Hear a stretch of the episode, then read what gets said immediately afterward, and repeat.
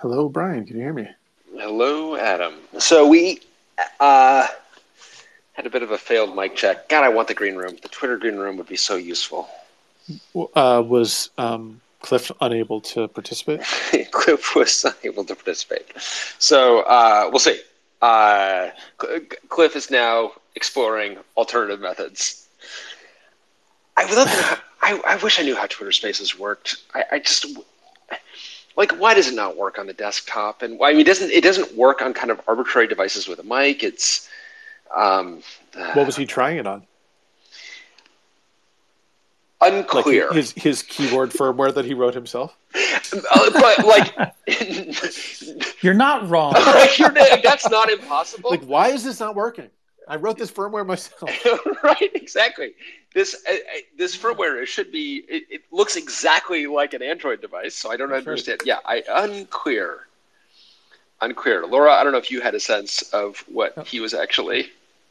Uh, he described it as a burner phone. For background, Cliff doesn't Cliff doesn't install a lot of apps on his phones, and so he does not have the Twitter app installed on his phone.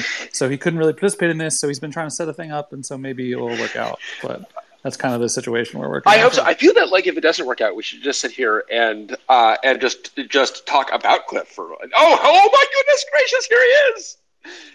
Oh wow! Okay, that's so exciting. Cliff, are you there? Laura, are you there? Laura, I am. Laura's here, and I think Cliff might be there. Cliff, you there? Cliff, you're currently muted, but if you hit the button, it should unmute you now. Now you're unmuted, but we hear nothing. We hear nothing. It's so tantalizing. Cliff is like, I actually I found a bug in my firmware and I pushed a fix, so I'm still calling in from my keyboard with a microphone on it. but no, it mostly works. Uh, okay, you've already. So Cliff, you show up right now as muted. But you did show, yeah. Uh, backup record. I mean, old school recording, which I still think is the better recording, is it is the better just, recording. Just so you know, it is the better recording. No, I, I, I think actually both are going to be it, the old school recording is definitely necessary because there's not a they haven't generated a way for you to download an MP3 out of it that I have seen. Yeah. yeah, yeah. I, I think all they have done is allowed you to effectively play the recording that they always make. Oh yeah, I mean, I don't know. It makes sense. Like it makes sense. Yeah, yeah, they sure. don't want to put you on someone else's platform. They want to keep you on their platform. That's fine. You know, I understand that, but then yeah. the, the problem is that after three days, it gets deleted. Oh, that's a huge problem. yeah, right. So I, yeah, I was like, Adam's being awfully cheerful about what I think is a kind of a limited facility. Yeah, that's jank. Uh, okay, uh, Cliff is now reconnecting, um, and Cliff is gone. So um, I yeah. could hold my phone up like phone to phone. Oh, uh, oh, we have definitely. sorry if you weren't in some of the brainstorming conversations about this. I was talking about OBS setups. like we were starting to get a little in detail. Um, nice. Yeah, we we had a lot of ideas. Um, so I'm hoping that, that, that Cliff can bounce back in. Uh, we will. I, I, still like prefer the idea of Cliff speaking through Steve as his representative on Earth, and Steve, but but, but but but Steve only speaking in his own voice. So Steve is like, mm, let me. I will convey that question to Cliff. Uh huh. Mm-hmm. Uh huh. Ah. Mm. Okay. Cliff has is said. This, this, is like two middle schoolers who refuse to speak. Um, okay, Cliff. Bryan wants you to know. all those all those years paying attention in CCD are about to pay off big time. finally. That's right. I was so. Now, I, I was now thinking. Steve is. Now, Steve, is Cliff in the room with you right now as we're talking? right. right. So, for background, for those of you who have joined us and know this yet, one of our last folks who is like kind of the architect of a lot of this, is uh, having some technical difficulties. So we're trying to get him going and sort of talking okay, about no, that. Right okay, now, technical since... difficulties is the glass Cliff half is here. empty. Cliff, Cliff, feel feel free to shout and interrupt at any point. Can Cliff speak? All eyes t- turn to the gray egg that has muted itself. gray egg, uh, unmute your. There, oh, connecting. Um, the Uh, I, so yeah, so you all right, you were going like middle schooler. Your mind went to like middle schooler playing um, like social in between. I was viewing more like Old Testament. Steve goes to the mount, So, and Oh, hey. oh. We got you, Cliff. yeah, Twitter on Android seems to not like you to have a headset plugged in. Mm, why would it? oh, Seems, seems like pilot error.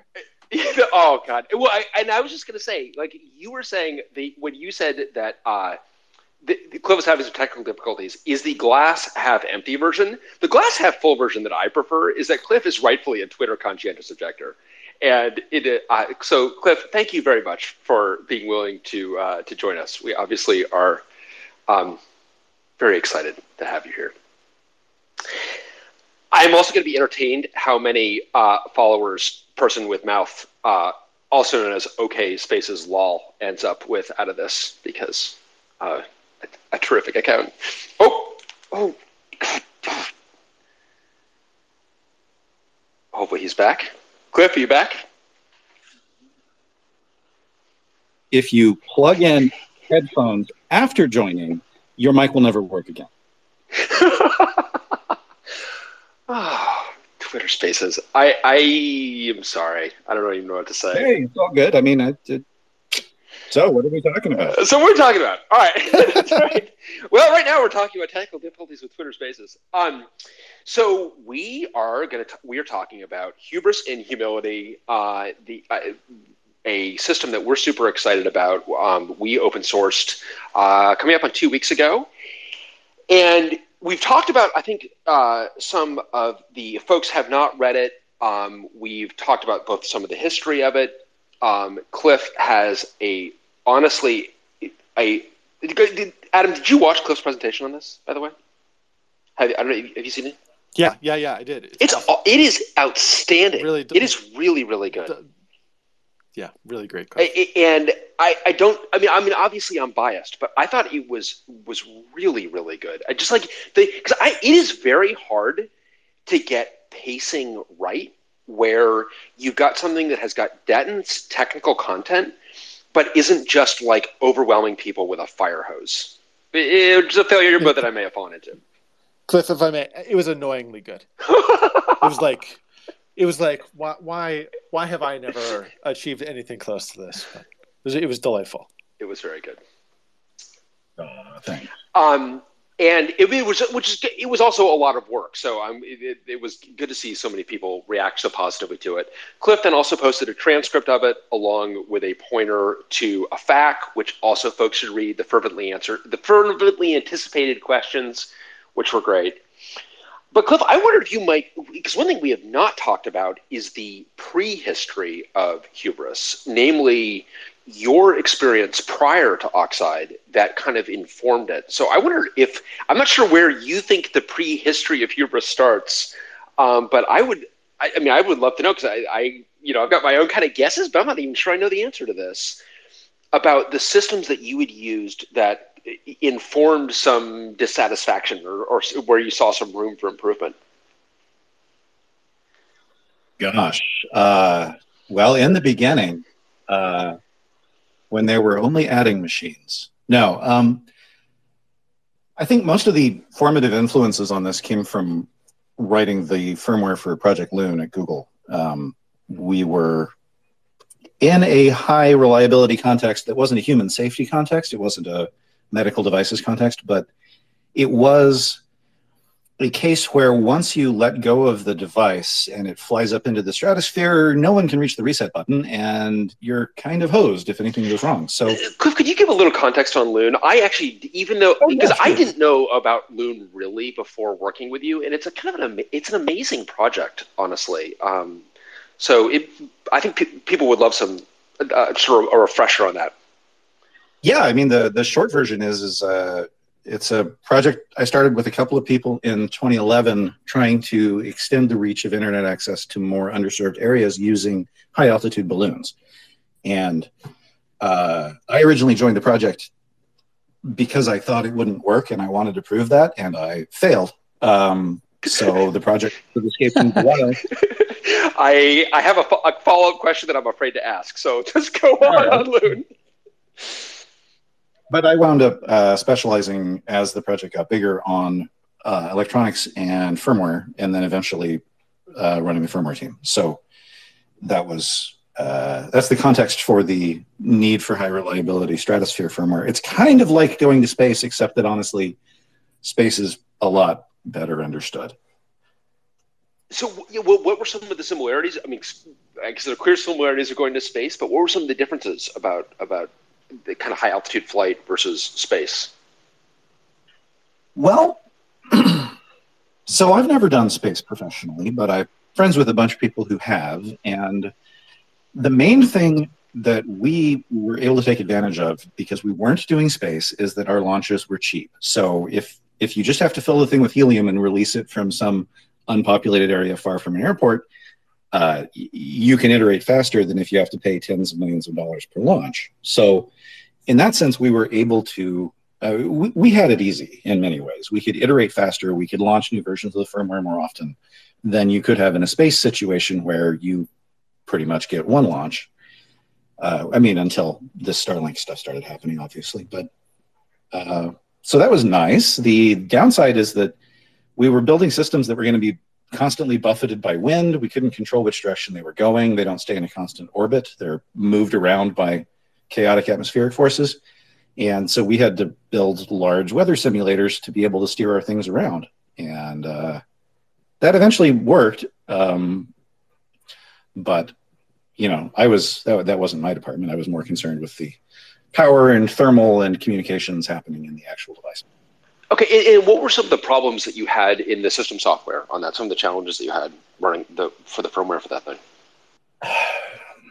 I mean, there's the problems that we solved, and then there's the problems that we never really solved that led to hubris. Um, the problems that we solved were we had a relatively small team, many of whom were not trained in the area because I was sort of deliberately recruiting people with non aerospace backgrounds uh, because I, I started at the top of the software stack doing UI and I've been gradually working down. And I find that there's a lot of software engineering process and principles that I picked up on the way down that people that were trained mostly from the bottom up may not have picked up. So in many ways, it was easier to pick up people with UI experience who already know things like unit testing and design patterns and teach them firmware than the other way around on our accelerated schedule. So we were working with a bunch of people who didn't have a lot of firmware experience, and we were working in C and subsequently C++. So this meant that we needed to build frameworks where a person relatively new to the concept of writing drivers could knock out drivers quickly uh, without with, with a minimum of shooting themselves in the foot. And so we built a framework called Major Tom on Loon that was in C++ and was not memory protected, uh, that ran on similar processors to what we're using at Oxide. And that worked fairly well, and Loon was still using it up until they shut down earlier this year. Uh, but we had a bunch of frustrations with it because we had memory corruption bugs in flight that turned out to be stray pointer writes from some of the C code. We had uh, stack overflows and clashes. We had uh, buffer overflows, the sort of things you normally get when you're writing a large C application. Except it's really frustrating when you can't get to the thing to either talk to it on the console or look at the memory through JTAG or pull a crash dump because the thing's on the other end of an incredibly narrow satellite link. So we had to we had to sort of work with the constraints of our tooling. And the whole time I was wanting a different system. And th- what that different system looked like evolved over time, but Hubris is sort of the latest run at the ideal of trying to build something that enables fast iteration on a more robust platform uh, for contexts where you can't get to the system to reboot it. You know, Cliff, that, that was one of the questions I had for you because because when you joined Oxide, we were down a pretty different path. Yeah. And I was curious the degree to which you came in sort of knowing the system that you ideally wanted to build. And to be clear, I, I don't feel like you, uh, I, I, think you gave that other path a pretty earnest shot. But um, did, did, you have that strong sense walking in the door about what you wanted to build and, and what we needed to build and that they were pretty lined up? Adam, I assume he, he came to Oxide for the same reason he came to Loon, that he was certain it was going to fail, and he just wanted to watch it, watch how it unfolded. and then prove well, it. well, Exactly. and, and and I was uh on the frenemy project to Loon at, at Google, one one of many, That's right. and uh, Major Tom was actually successful, whereas everything that we built in in GlobalBit completely failed. You know, so when we talk about the difficulties of, of space and things like the traditional approach, which was more or less what GlobalBit was trying to do, really didn't even get to the point of of a, a single launch. Where Major Tom definitely made it much further. Um, and so while Major Tom had flaws, it definitely demonstrated there were alternate approaches that you could you could go. And you know, hubris definitely feels like the next version of that in in definitely improving some of the known failure modes and things that you do encounter. Still doesn't address things like if you're in space, rad event, you know, uh, single single upset events and stuff stuff like that happens. It's hard. There's other things you need to do to to deal with that That's right. but this is a step in the direction of there's a lot of things that you can just do to make your day-to-day debugging experience and overall like reliability due to code quality be much better And a, and a belt and suspenders approach can help a lot there, and that's what we did with Hubris. But to answer Adam's question, uh, parts of Hubris closely resemble other prototype systems that I designed in the years since I left Loon. Um, some of them are on GitHub, but I didn't really have a clear idea. And honestly, you know, when I arrived, we were trying to use Tock, and Tock actually meets a lot of my criteria. It lets you write um, memory isolated tasks that can fail separately. Uh, Tock even goes so far as to let you do in-system upgrades of individual tasks, which I, I consider to be kind of a an anti-feature for our application, but it's really useful in other applications. And uh, you know, we gave that a run, and I mean, honestly, you you build the system with the team that you have. So Hubris's design, and I, I wrote it up in an RFD that we haven't published externally yet. But uh, when I this was the the proposal that oh shit maybe we should write an operating system. Um, the system design was based a lot on all y'all actually. You know, like uh, trying to keep things to technologies that people have previous experience with, and build a system that the team could could work on and the fact that we had people with previous Unix experience and other, you know, Linux kernel experience and things like that um, was really enabling in that sense. I can. You are walking the fine line between damnation and praise, and I can't tell which one it is. I actually don't know. uh, that's interesting that we because I, and I also feel like and uh, Laura, maybe you were talking about like because you'd done some of the early work as Cliff was coming to Oxide in terms of scoping out the different operating systems, and I just remember you having a line in your RFD of being like. Well, writing our own operating system is clearly like everyone's dream, but is impractical for a bunch of good reasons that you outlined.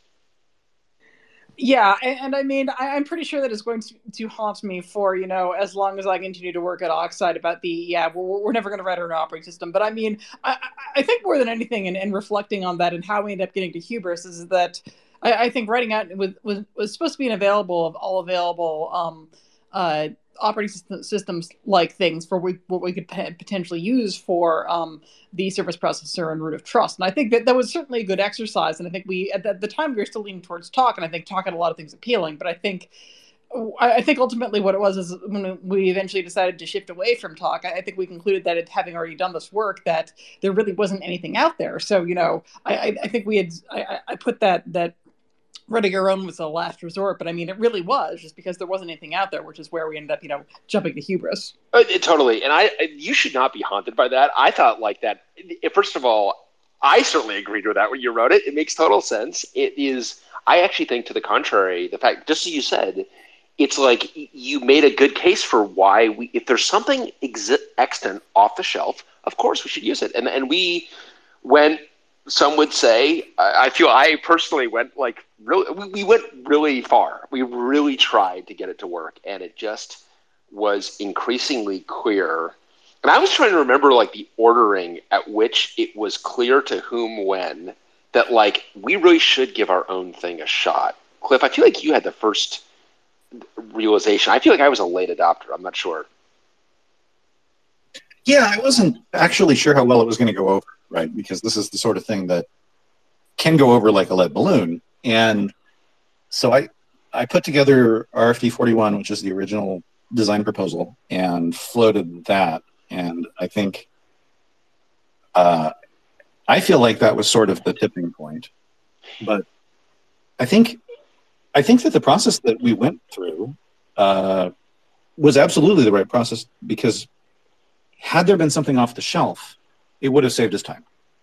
And over the years, like because I do embedded and I like good software and I like not I like having the computer check my mistakes so that I can think about harder problems. I've tried basically everything I can get my hands on. Uh, there are a few I can't get my hands on. Green, Green Hills Integrity is pretty high on that list, but I hear good things. Um, but among the things that are available, open source or uh, trial, there's just kind of isn't anything covering this corner of the space. Tock comes the closest, and I think that the evaluation that that Laura and Patrick and you were well underway on when I showed up um, was critical. Yeah, and then I, I think that sorry, Steve, go ahead. There also is like a, as somebody who showed up after this was already done, like hubris existed by the time I showed up on the scene. But there was one comment on the internet that I think like exemplified some of this and like showed this due diligence though is because somebody said like it's it's impressive how this is like the pragmatic pragmatic choice for you all. And the only thing i could really say was well it's a little hard to sell writing your own os as the pragmatic choice but like you all did your homework and it turns out that just actually is the case. Like that that was in fact the right call. So well, the, i mean there were two things on the other side of the ledger two that i recall. One was like taking on a massive like compiler project and the other was trying to turn a open source project that didn't necessarily want to be turned the way we wanted to turn it. So yes. it, it it it it was the pragmatic choice. And one of the yeah. things that I appreciate about Oxide is that we had from the beginning language for expressing that.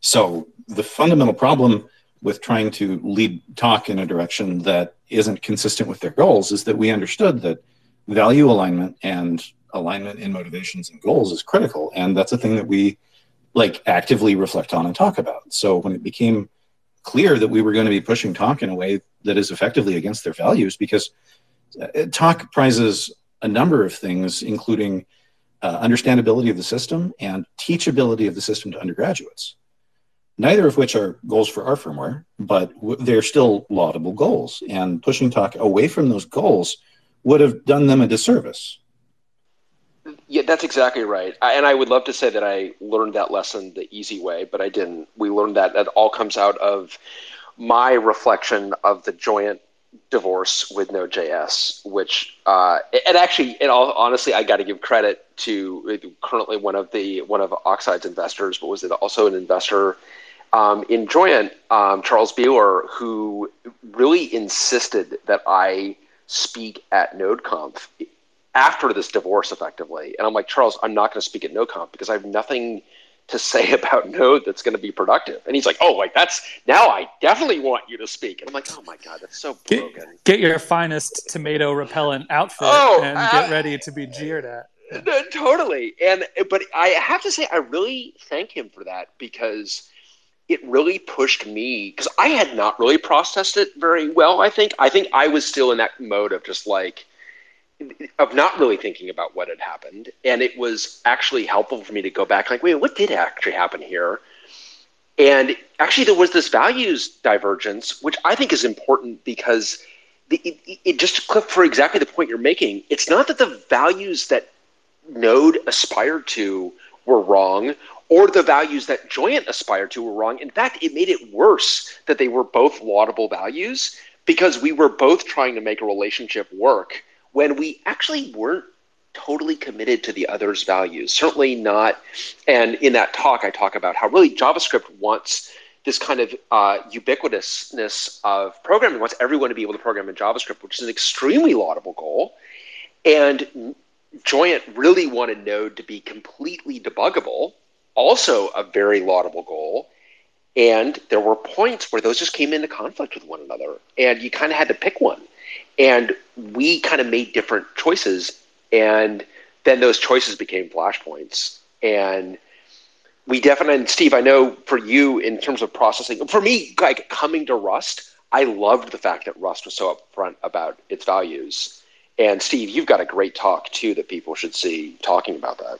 Yeah, I appreciate it. It's also on that note something that Rick said earlier that I wanted to like mention too with the choice of using Rust for this was like uh the and, and also sort of what Cliff was saying about it's easier to teach high level people firmware sometimes. I used to joke like back in the day, uh, early on in Rust, my job as like a Ruby person who's now in a low level language is just to like convince the other low level people that they are allowed to have nice things.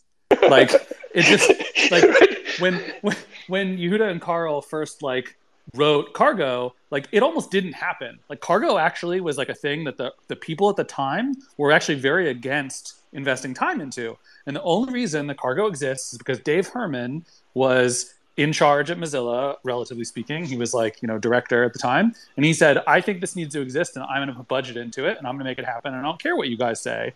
And a lot of the like people at the time said like cool, you guys can use that toy or whatever, but we'll keep writing make files. And then when they saw it, they were like, oh my God, I'm never writing a make file ever again. And Cargo is definitely not perfect. And we've wrangled a bunch with Cargo to make Hubris work. If you've checked any of that stuff, you know there's kind of a giant pile of things there. But like the point is, is that it can be really, really hard sometimes to convince people that they're allowed to have nice things and those can work and that's like reasonable for you. And so that's also a thing I see in Hubris and Humility is not just like from the angle of using a language that wants to make these things nicer, but just also like I don't know, I barely know how to use GDB. Like it's terrible and the interface is bad and it's confusing and I messed up all the time. But like Humility has like a lot of really cool stuff in it. It's totally achievable with GDB if you're willing to like fight the lion or whatever. I don't know if that meant, that's not even a metaphor. You get what I'm saying? Yeah, definitely. Sorry, go ahead. Oh, I was just going to agree that that's not a metaphor because there is an actual biological lion living in the yes. At a, at a meeting earlier today i mixed like five metaphors into two sentences so i've just been on a weird kick today. Anyway. And bryan i mean you cut the first code in humility. Do you want to talk about that since we've alluded to it a bit? Yeah so i mean and that kind of honestly came out of our need to debug tock.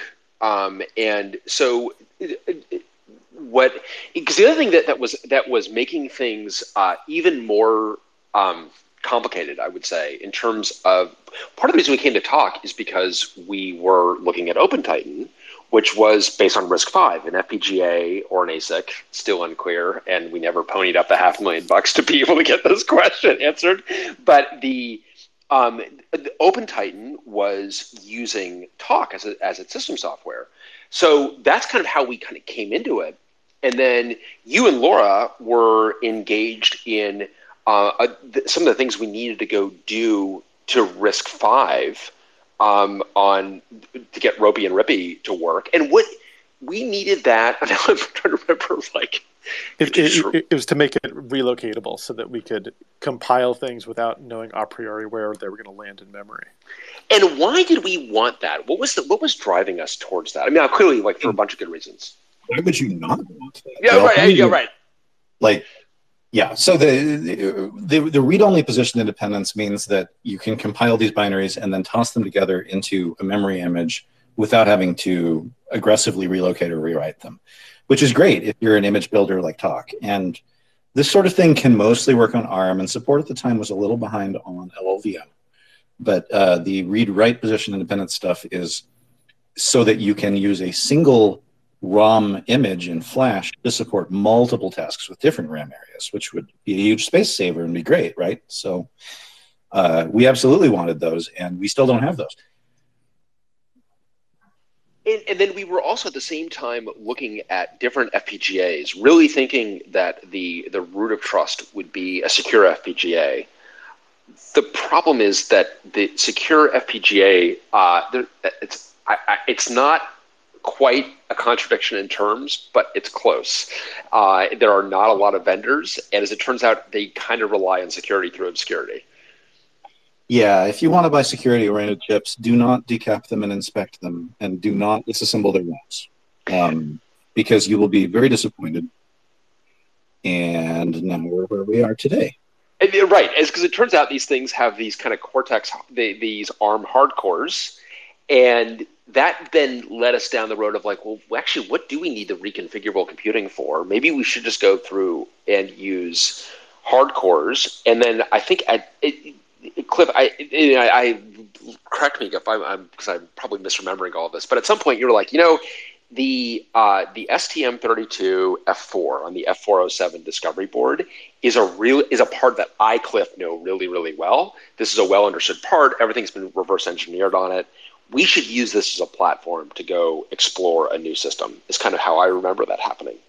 Yeah, I was approaching it from a slightly different perspective. Of it seems like this soft logic uh, RTL component of the project is going to be a significant risk to our ability to ship a product because good RTL people, and particularly good RTL people who are willing to interface with high level languages, are um, worth their weight in gold and can be difficult to find and hire. And we've got a few now, but at the time we had one and a half, and that was going to be a problem. So, yeah, I, I suggested maybe hard logic would be a less risky path, and uh, that's where we are right now.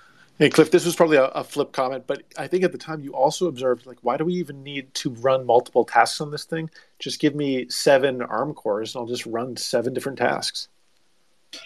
Yeah, I mean, I've got, there's something to be said for that. If you have, if you can, if you control the silicon, you can do silly things like that.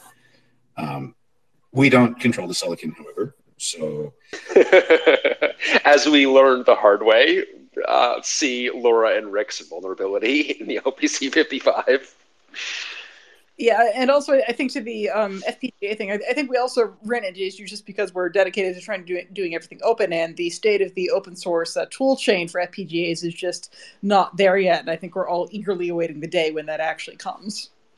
Absolutely, Laura. Very good point. And the the, the vendor that was is the furthest ahead on the secure FPGA seems to be the furthest behind on open source tooling. Um, in that we we couldn't even get. I mean, Arjen was trying. to saw Arjen in here earlier. Maybe he can hop in and and I and offer his perspective. But Arjen was just trying to get it to work on Linux and they're like, ah, we don't really support. Yeah, it should work, but you're kind of on your own. Just to get their proprietary tools to work on Linux, you're like, oh, come on. Let alone the the true open source ecosystem, allowing us to actually put our own bitstream down.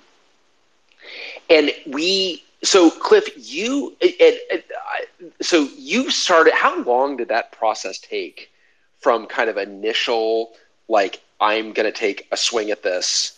to having something working? Because I remember that as being remarkably short, but maybe I'm misremembering. Well, the thing people forget when they talk about writing an operating system is that you have a tremendous amount of flexibility in defining what an operating system is. so if you're writing a deliberately minimal kernel, you can get something up in a couple of weeks, which I think is what we did. And uh, you know, from there, it's just the, the death of a thousand paper cuts of all the other things that you need to do, like the debug tooling and the build system. The I mean, we're coming up on that uh, the whole 2,200 lines of code thing, right? That we were joking about. Nobody got mad about, but we thought they might. Uh, the core yeah. kernel itself is today is like 2,200 lines of code. So getting that written is like not impossible. Uh, obviously, you need more than just the kernel in a system like this, but uh, you know, it's smaller than you would think. It's also like it would be closer to 1500 lines of code if Rust format didn't really like using vertical. uh, I just love the fact that we can't talk about hubris without possibly linking to a Rust format issue. Um, but that, but hey, we wouldn't do this if they would close their issues. So.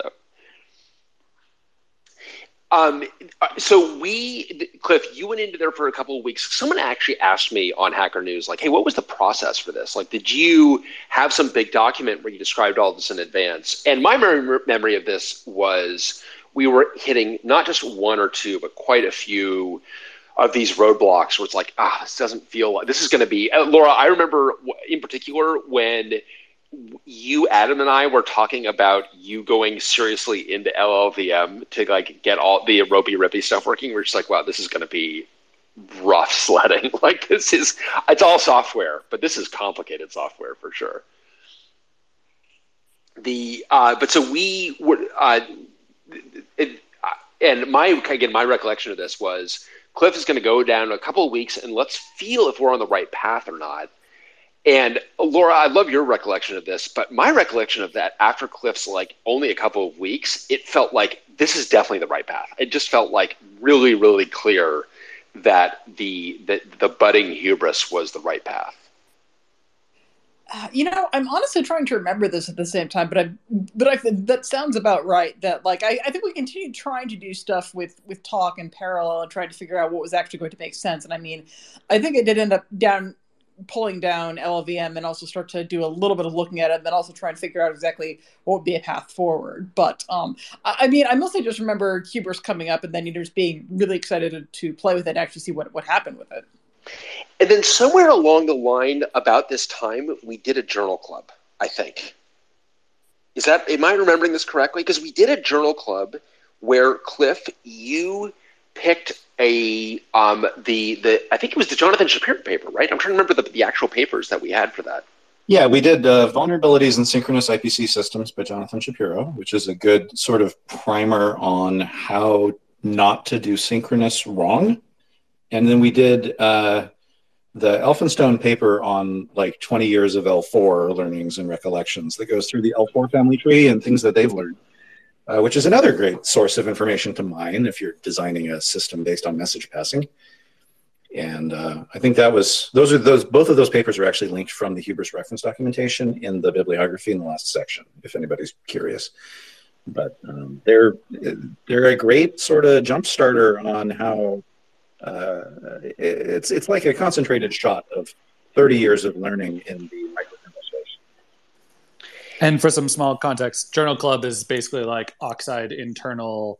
Everyone reads a paper and then we get together to talk about it situation. Um, yeah, and we had we deliberately have a shrink to fit process on that. I think that we, a bunch of us, had different experiences that we pulled together of journal clubs that kind of hadn't worked exactly right and or hadn't done had been like too much or too little or and what we opted to do at, the, at Oxide, which certainly in this case worked great. I think generally works pretty well. Is pretty shrink to fit in that if someone comes up with a paper that they think is interesting, they create effectively as like, hey, here I'd like to discuss this paper, and as soon as I think we say what three people have read it, then you schedule a conversation. And the idea is that to um, everyone reads the paper before having the conversation, so it doesn't end up being a recap. And that journal club, I remember being super excited. I mean, it was great for me because the, uh, you know, obviously, fine the QNX background, but I've always believed that microkernels were a uh,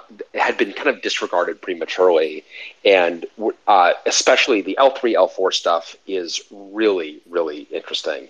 Um, I think, is. Did you ever meet Liedtke, Cliff? I did not. I did, however, work for Brad Chen, the man who killed Mach. yes. Uh, yeah, Brad Chen.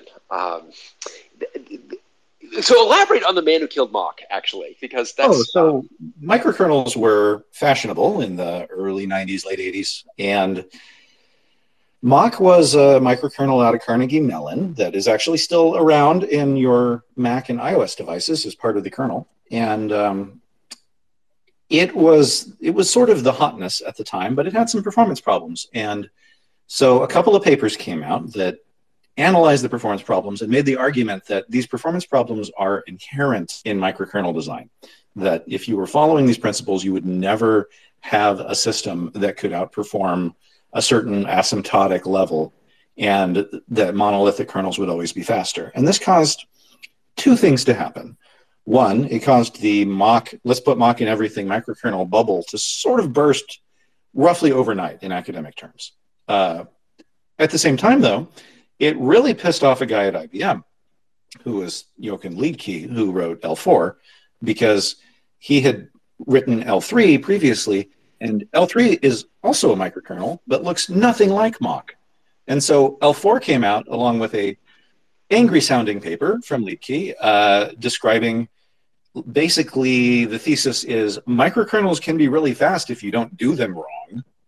And uh, hubris is heavily L- l4 inspired. I think it's a great system to look at. That is i did not know that Liedtke had effectively the same reaction so that's it is so funny that l4 had the same kind. So Liedtke, by the way, for those who are unaware, uh, has passed away, died at a really young age, um, and I had read his L three paper as an undergraduate, and the, he has a um, an IPC a paper on the on IPC performance in L three, and some of the tricks that he used in L three that were were I thought incredibly clever. It, it, to make IPC fast and showing that you could make IPC fast if you just dedicated yourself to the craft of the, the, the actual implementation, that the implementation really mattered.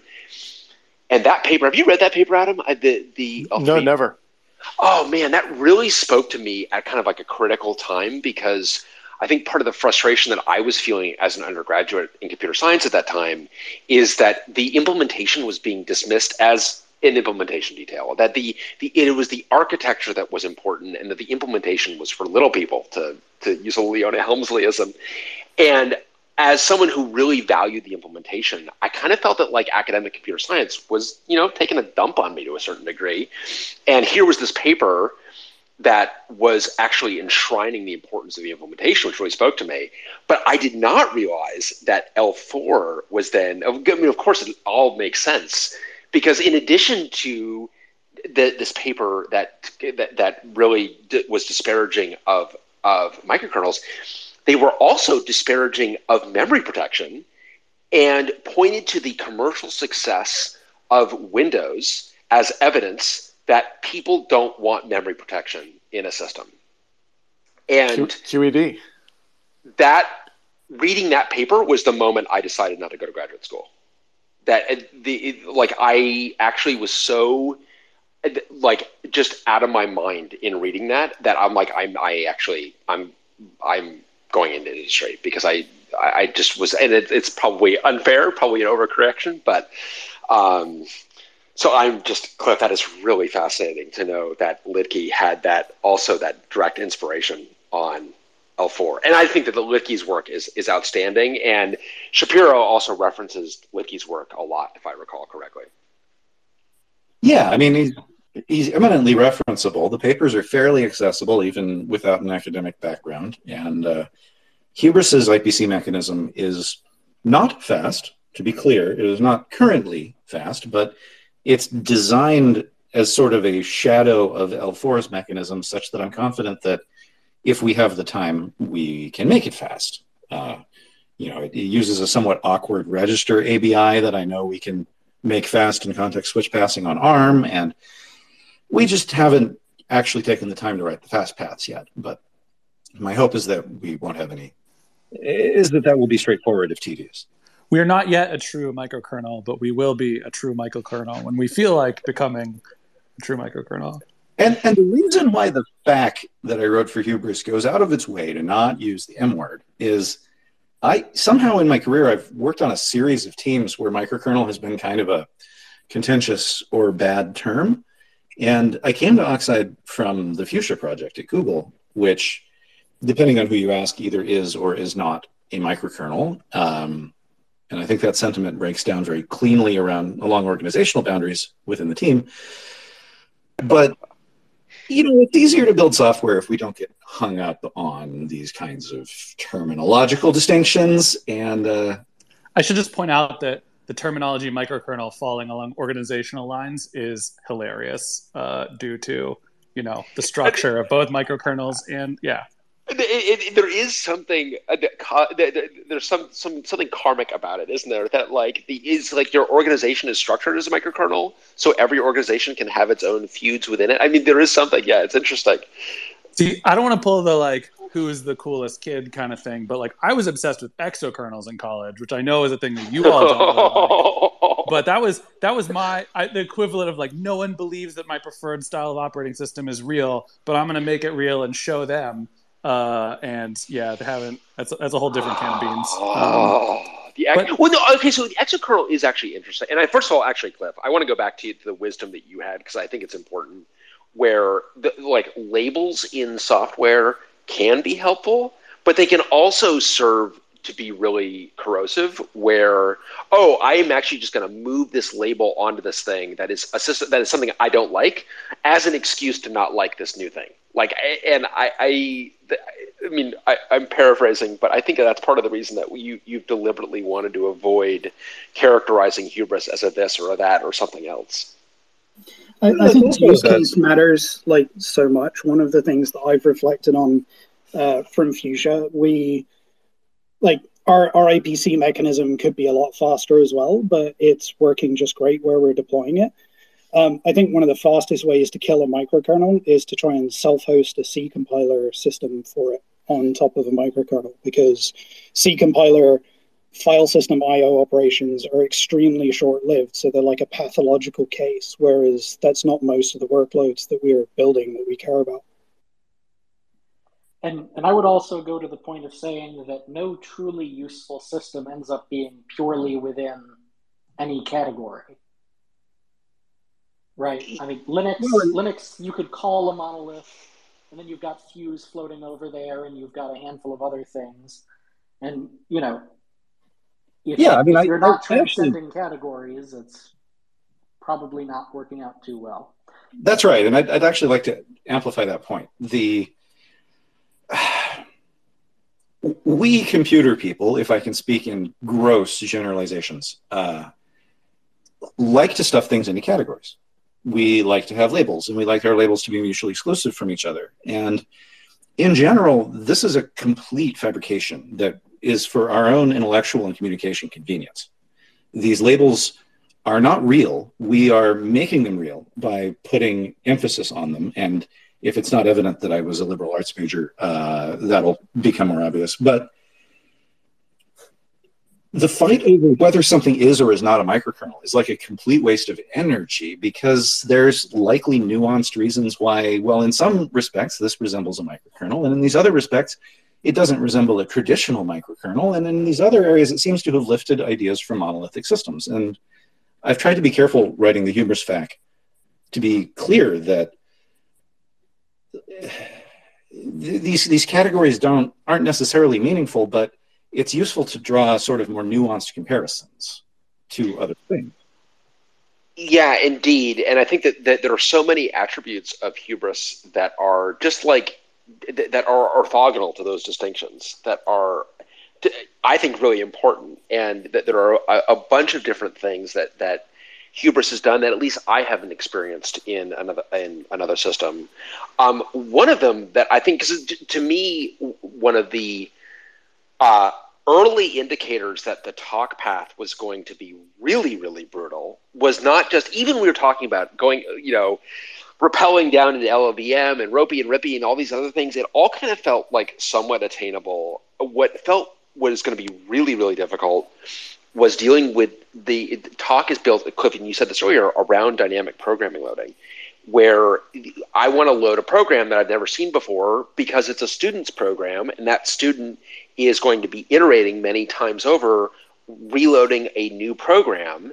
And that makes sense for a teaching system. And it does not make sense for a system that we're trying to attest, where we actually want everything. At, and, and I just remember thinking, like, boy, that is going to be just brutal. And I, Cliff, I remember at one point you being like, you know, like in our system, like we don't want any of that, and that's gonna we're gonna have to do some totally new mechanism to deal with this. And it's like, oh boy, this is gonna be. And one of the things you did with hubris that I that was certainly one of the early things that I that I, personally I was like, wow, that is very clearly the right path for us. Is this knowing all tasks at compile time, not actually having dynamically loaded tasks, and not having a loader at all? um, and it just eliminates a big class of problems. I would. What was your kind of inspiration there? Because that to me was was new and exciting about hubris.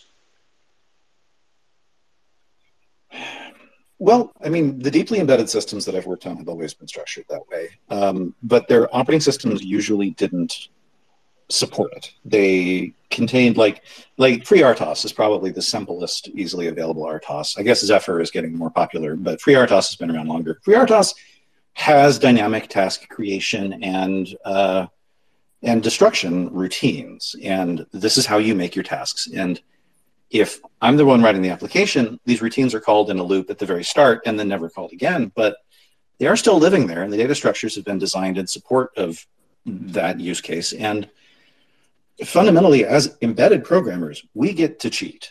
We are not building a laptop. We are not Chrome OS. Uh, we are not the Google Home Hub. We know everything that the system is going to do in advance. So let's shrink wrap effectively the kernel to the application and shrink wrap it around the tasks that we need. And when we were using Tock, I was just I was reading the Tock kernel code and imagining like, oh no, what mechanism am I going to have to build into here to turn off the dynamic program loading? Because uh, it is possible to do a remote code ex- execution exploit without dynamic program loading, but boy, it sure is easier if there's an API for it. right. Well, um, and it, it, James, it goes to your point too about talking about how the kind of self-hosting, uh, viewing self-hosting as a constraint of an operating system kind of guides you to building an operating system designed to compile other things. It's not actually hubris will never be self-hosting, uh, virtually tautologically, and that that is a total non-goal. I mean, I'm by, tempted to say challenge accepted in response to that. That's right. It's certainly not intended to be self-hosted. It's not intended to be self-hosted. Yeah, exactly. Uh, but so that kind of, as you say, it's that cheat um, Cliff, where we are really taking our our design for application, namely a deeply embedded system, and then that realization then unlocks, I think, a bunch of things. So, Adam, you were asking about the origin of humility. I had been building some debugging support for Tock. You and I both were were working on on Tockilator. Tockilator.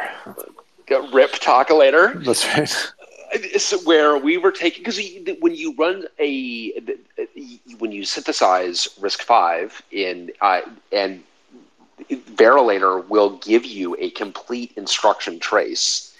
And I'm like, this is gold. We should be using this. No one in the Tock community or, or OpenTitan community is really using this. We use the instruction traces to actually show code flow, use it to actually debug a real problem, which was very gratifying. Um, so that was kind of my entree into debugging hubris, and I think to a certain degree, I, I that that kind of overcorrected me because Cliff, you remember we were really focused on like ETM early, and the ETM is the embedded trace macro cell in in Cortex parts. So it turns out it's not in the M7; it's only in the M4, and I'm not sure which which variants include ETM. But I was so I was kind of starting with the idea of like, wow, we really need instruction traces because that's what had been useful in Tock. You know, it was kind of fighting the last war in that regard. But then seeing what Cliff had done, and then Laura, you were starting to develop. I mean, you were effectively the first Hubris developer, if I recall correctly, um, and, and, you were starting to actually develop uh, Hubris code for the the LPC fifty five. Is that a is that a correct re- recollection? Yeah, so I, I, think I ended up um, the the initial port for Hubris was done on the STM chip, and then I think about that point we had like finally decided, I think pretty concretely that we were going to be going with the LPC 55, and so I ended up just sort of picking it up just because no one no one had done it yet, just sort of an ex- as an experiment to try and get it going. This was also actually the first port just to go um, from uh, ARMv7 um, and on the STM chip to the ARMv8M on the LPC55. So this was also an experiment to see about how hard it would be to, uh, to deal with quirks like that, and it turned out to be pretty easy so far. And you were then developing. I'm trying to, whether it was the SPI support that you were developing early. I'm trying to remember. You were developing something early, and I remember like asking myself the question, like, what is going to be helpful to Laura as she's developing this? I don't know if you remember this, Laura, but me asking you, like, would it be helpful to have like a task listing, for example? Yeah, and, I, I think I did a lot of initial drivers kind of speculatively just to try and get it after the initial you know blink and led type thing to try and figure out what exactly just to try and i think even get to learn about what the lpc 55 was was in there and figure out how to make it work so and so I, I remember asking you, like, would that be useful? You'd be like, yeah, that would be, yeah, that seems like that would be useful. So I'm like, all right, so I'm going to now use this great cheat that that Cliff has of us knowing the entire system, and what does it look like to actually get? Because we now we know everything about the system, so with actually very little cooperation from the target system, we can understand what tasks are doing. For example, um, this is also about the history of debugging is, is that you know we mentioned GDB before. I, I think also previously our de- debugging uh, option was semi-hosting to be able to get print output, and that was really slow on some of the targets, which I think was uh, uh annoying you to no end. I was okay with it. And It was actually long after humility was out, but um. Yeah, the I mean, so semi-hosting. I mean, God bless semi-hosting. Uh, it's important. Um, Cliff, it's, it's also just literally too slow when you're trying stuff. So, like, as somebody who's new to this, I remember when I was trying to turn one of the the I2C driver to be interrupt driven, and I'd use semi-hosting for my initial like printout stuff to exactly debug it, and it's like, cool, it works. Let me remove all the semi-hosting stuff, and then I remove it, and it wouldn't work anymore. I'm like, oh no, and it's because the timing of the waiting for the semi-hosting made it work appropriately. So it's it's like a problem also, even if it's not like a, just a preference. I guess that's what I learned anyway. Yeah, I, I, yeah. Sorry, Simi, go ahead. I, I wanted to point out that I get the impression that stuff like semi-hosting is the kind of things that people who are coming down the stack towards embedded systems are like, yeah, that that's nice. We can have nice things. Let's let's have something like that. Um, whereas I, I don't know. It's like I've I've read some embedded programming books and like the common wisdom is you have a UART, and that is how you interact with your system. Like, oh, ab- absolutely. Or you blink an LED. you know, it's also that debuggers and embedded systems are built by people who don't believe debuggers work, and therefore tautologically they don't work. I enthusiastically agree with that. Um, and like you know, if if anyone has ever tried to bring up like JTAG debug. You've you know you're probably on Windows. You've got Eclipse running. You're crossing your fingers that all this like tower of vendor babble is attached to a random ST micro JTAG adapter, which may or may not be trustworthy. Um, it's it's really a complete nightmare, and will probably take you longer than you know hand inspecting every line of your code to get working. Um, so you are reminding me of one of several holes that Oxide nearly fell in, or arguably did fall in. Um, the, the, so the debug the the on chip debugger is a as a separate chip. Effectively, it's got its own firmware that you use to debug the target system, and these things are uh, even the ones that are putatively open leave quite a bit to be desired. And uh, Hey, Cliff, maybe it's still our fate to to design our own because I feel like we came super close to. I just remember I, a period where we got so frustrated with the stuff that's out there. Um, it, being Cliff, actually, would, we, would you mind actually uh, giving people a just letting them know how semi-hosting works because I think that and what semi-hosting is. Yeah, so semi-hosting is an amazing hack perpetrated by Keil, which is a tools company that ARM now owns. And it is an answer to the question of I've got this embedded system and I've got this debug link to it over JTAG or SWD, which is ARM's debug serial protocol. And I would like to blank. I'd like to run some unit tests maybe and get the output from them. Or, you know, maybe I just would like my printfs or, you know, print lines to come out somewhere. So what they've done is one of the things that a debugger, when it's attached to a chip like this, can do is halting debug. It can notice if the chip reaches certain points or satisfies certain conditions and stop the program. And in particular, on ARM, like on most instruction sets, there's a breakpoint instruction that you can insert. So semi-hosting is a is a protocol in the sense, not in the network sense, but in the sense of a set of agreements and rules that your embedded software and the debug tools follow to allow breakpoints to serve kind of like system calls. So your program executes a breakpoint that is formatted in a special way that your debugger on your laptop recognizes and says, oh, this breakpoint, it's not really a breakpoint, this is a printf. I'm going to look at the machine registers and figure out where the block being sent is and then print it to the screen and then resume the program. So this is cool not only because it's kind of a ridiculous hack. Uh, it's it's also cool because you can use it on a system when you have nothing attached to it other than like three wires of debug connection, which is nice. Maybe all of your UARTs are tied up doing product things and can't be used for printf debugging. Um, but it, it's also nice because it's almost entirely independent of the chip. Your semi-hosting code will work on an ARM Cortex chip made by essentially anyone. You don't need to know the clock frequency it's running at. You don't even need to know if the clock is stable necessarily, which you do for a for a UART. Um, so it, it can be really enabling. The downside is that, as people have mentioned, it's super slow because the whole processor has to come to a screeching halt, wait for your laptop to go out over USB and notice that it halted, and then go and slurp some data out of its memory, and then tell it to start again. And then your software runs a little bit longer and then does another print call.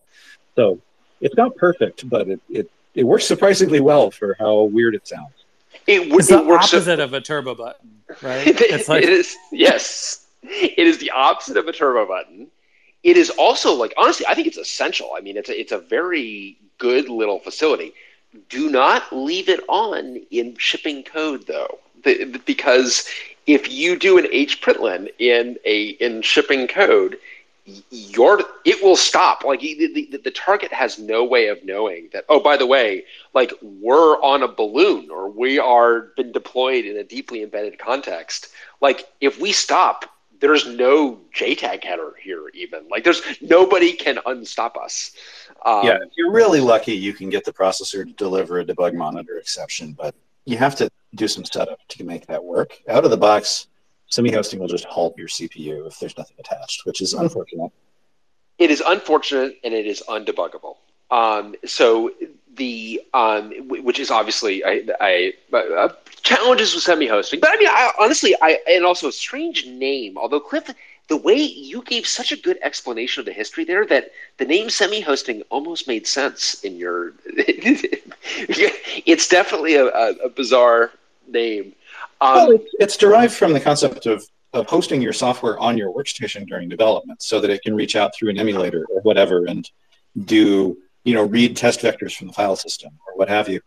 So semi-hosting is halfway to that. It's running parts of the code on your workstation and parts of the code on the embedded processor. Right. Yeah. There you go. So I guess it does make sense. Uh, and we th- th- there's a there's a faster way to instead of actually um, stopping the CPU. Um, there's something called ITM, um, with the instrumentation tra- trace macro cell, which allow, which is much faster, but is also lossy, which is a huge problem. One thing about, that's great about semi-hosting is it's not lossy. Like you stop, and you, so you you're pretty much guaranteed that if you have semi-hosting output, you're going to see it, whereas you are not guaranteed for ITM output. I am really concerned that I've just dropped. Have I dropped? Am I still here? I'm still You're still here. You're yes, still here. Okay. Here. Yeah, yeah. No, all the rest of us are gone. No, I, the, the, Twitter Spaces is doing that thing that it likes to do. Where like, what if I just freeze everybody for right now? Oh, did um, you plug in a headset by any chance? That's right. That's right. Not plug in a headset.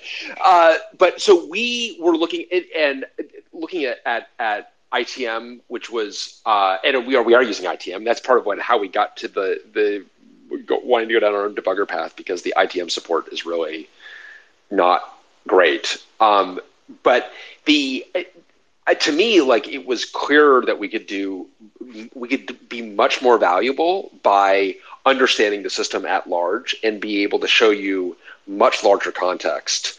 Um, and I, the, I, there are a couple of key moments in this. One, Cliff, was like what you did with respect to the the archive and just the amount of things that are that this, the system knows about itself that are in the archive that we don't have to load. Yeah, we haven't documented that anywhere, so it might be worth unpacking that, so to speak. Uh, yeah, please.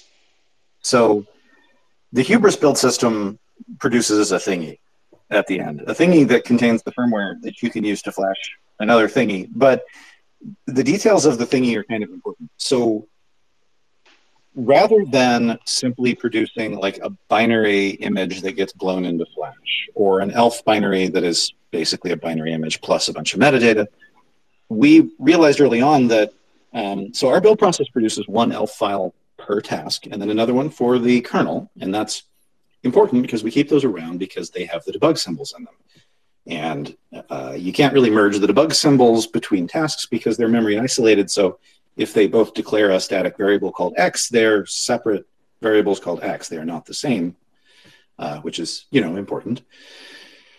So we were dealing with these collections of ELF files, and uh, we did what I think a lot of people in software in the past 20 years have wound up doing is uh, say, gosh, wouldn't it be more convenient if this was all one file? So the output of the Hubris build system is actually a zip file now that contains a well-defined directory structure with all of our task ELF files, the kernel ELF file, but also the configuration files that were used to drive the build system. And um, soon the uh, interface definitions for all the IPC messages that can be sent in the system. So you wind up with this one file that you can hand to the flashing tool or to Humility that contains the entire state of the system that you might need to interpret, independent of any versioning concerns. And this is really nice because imagine if you had to rebuild your debugger for different versions of your firmware so that it could pull in different interface definitions. That would be super annoying. And having a build archive that we can slip sort of arbitrary metadata into keeps us from needing to do this. And then Brian did something kind of weird uh, with the humility core dump support, where the core dump support blows out an ELF file that looks like a core file on a Unix system. But in one of the sections of the ELF file, he stuffs the build archive. So if your field tech sends you a core dump from the embedded processor, you can feed this to the debugger. The debugger can take it apart, pull out the build archive, and be confident that it's using the right symbol set for the right version of the firmware that the tech was interacting with. So you can't get that wrong, which is nice. It is nice. It's a, okay. It's kind of weird, but it's nice, isn't it? Nice. I, it's kind of weird, but like oh, so is semi-hosting and semi-hosting. Yeah, there you go. Okay, right. Okay, yeah, I should. It's, it, it, it is it, it is not that weird in particular because how many times how many times at Sun you know back in the ancient times, Brian, did we spend time trying to sync up a crash dump with a particular set of source files. I'm so confused right now. That's because I, I feel like that was a child trolling. That was a unfortunately, uh, I, you know, Adam, you, you and I, we try to be HA in the respect that that one of us is not dealing with a parenting situation at any given moment and uh, you had an unmuted parenting situation, but I had a muted parenting situation at exactly the same moment. So uh, yeah, exactly. So Klabnik drive. It's yeah. It's also. I mean, it's not weird to eventually end up with a file that's totally not a zip file that's actually a zip file. Like this has happened in almost every project I've ever worked on. Like literally cargo packages are like a dot crate file that's like, oops, it's secretly a zip file. So it's just like what always happens eventually. You want a bunch of things to be one thing, so you make a zip file out of it. Well, and you can also see that with Java jar files or secretly zip files. And so is every GIF file that I receive from a security job applicant.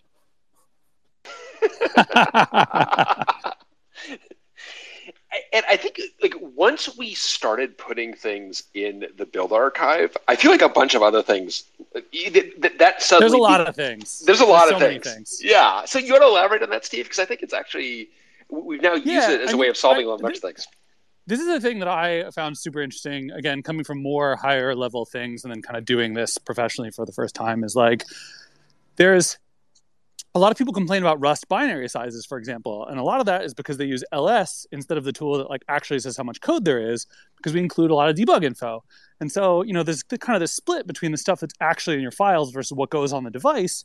And so we're able to include all of this rich debugging information that, like you already said, uh, individually in these you know files that are in the zip files. That way, it doesn't go on your device, but you're able to look it up separately. I think that's definitely really cool. Uh, small shout out to Windows, where this is the way it works all the time. You have a, separate file with the debug info instead of putting it in the binary. So that's a whole separate thing. Um, but just in general, yeah, there's like all the tasks individually. There's like a text file that represents the memory map. There's like a couple other random things, but it's just been super useful to be like, yeah, are you ever going to need this later? Shove it in the zip file. It's not going on the device anyway. It'll be really easy to check out later. So as long as you're on the point of Windows, actually, Steve, could you elaborate on that a little bit? Because actually, one of the things that was super interesting to me about having used Rust for all of this stuff is that you at first, but are by no means the only person at Oxide. I saw Nathaniel here earlier, and Nathaniel and, and I mean a lot of the double E's have to use Windows because there's there's tooling that's only available there for them. We kind of got the Windows support for free for all of this tooling, which to me I, I yeah. still kind of marvel at.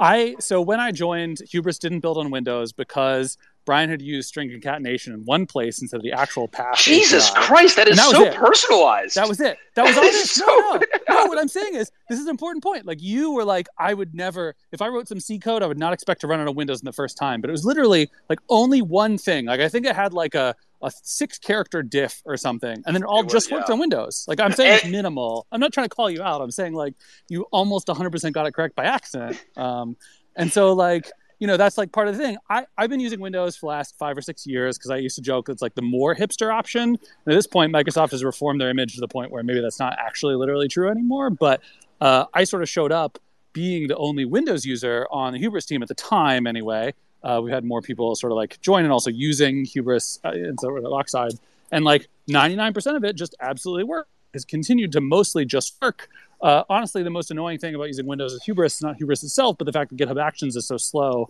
for freaking Windows builds that that's would, like the only thing that's actually kind of an annoyance. Um, I, I disagree yeah. with you on that. I think the core annoyance is that Windows and to a lesser degree Mac are the operating systems we interact with that don't have package managers.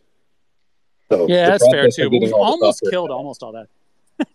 There's only one. If if if uh, you know, we just need to get rid of this uh, dependency on. Uh, what is it nm or something i forget what it is. or something yeah yeah yeah there's one tool and then it'll just be all the rest of the chain will be totally fine mm. um, but yeah like stuff stuff totally works on windows and it's it's also interesting and weird coming from that perspective because so much of embedded seems to be only on windows like there's a lot of people when you hear embedded stuff on hacker news people are like oh well you know does this even work on windows and people are like are you kidding? Like a lot of the embedded stuff is like Windows only, actually, because vendors give you this code that's like, well, we support it on Windows and that's it. Like, uh, so it just sort of depends. But we're lucky to have a really good cross-platform development story, and uh, you know, for the most part, it just works. Uh, other than the, the couple dependencies we haven't finally killed yet it's pretty remarkable how well it works. And in the the the the, the path separator issue that you're highlighting, I mean, again, I feel very deeply personalized, of course. the I, but oh, the, it's good. It um, I mean, honestly, Rust could not have done any more to try to get me to use the platform independent separator and i like insisted on doing the wrong thing basically. I just didn't know about it actually. I didn't i didn't realize that they had abstracted that. And as you say actually it did not even occur to me that this is going to be the one thing. I kind of had that feeling of like well, there's going to be lots of other reasons we don't work on Windows. It won't be the path. If the path separator is our problem, like give me a call. It's like okay, here then, we are with a call.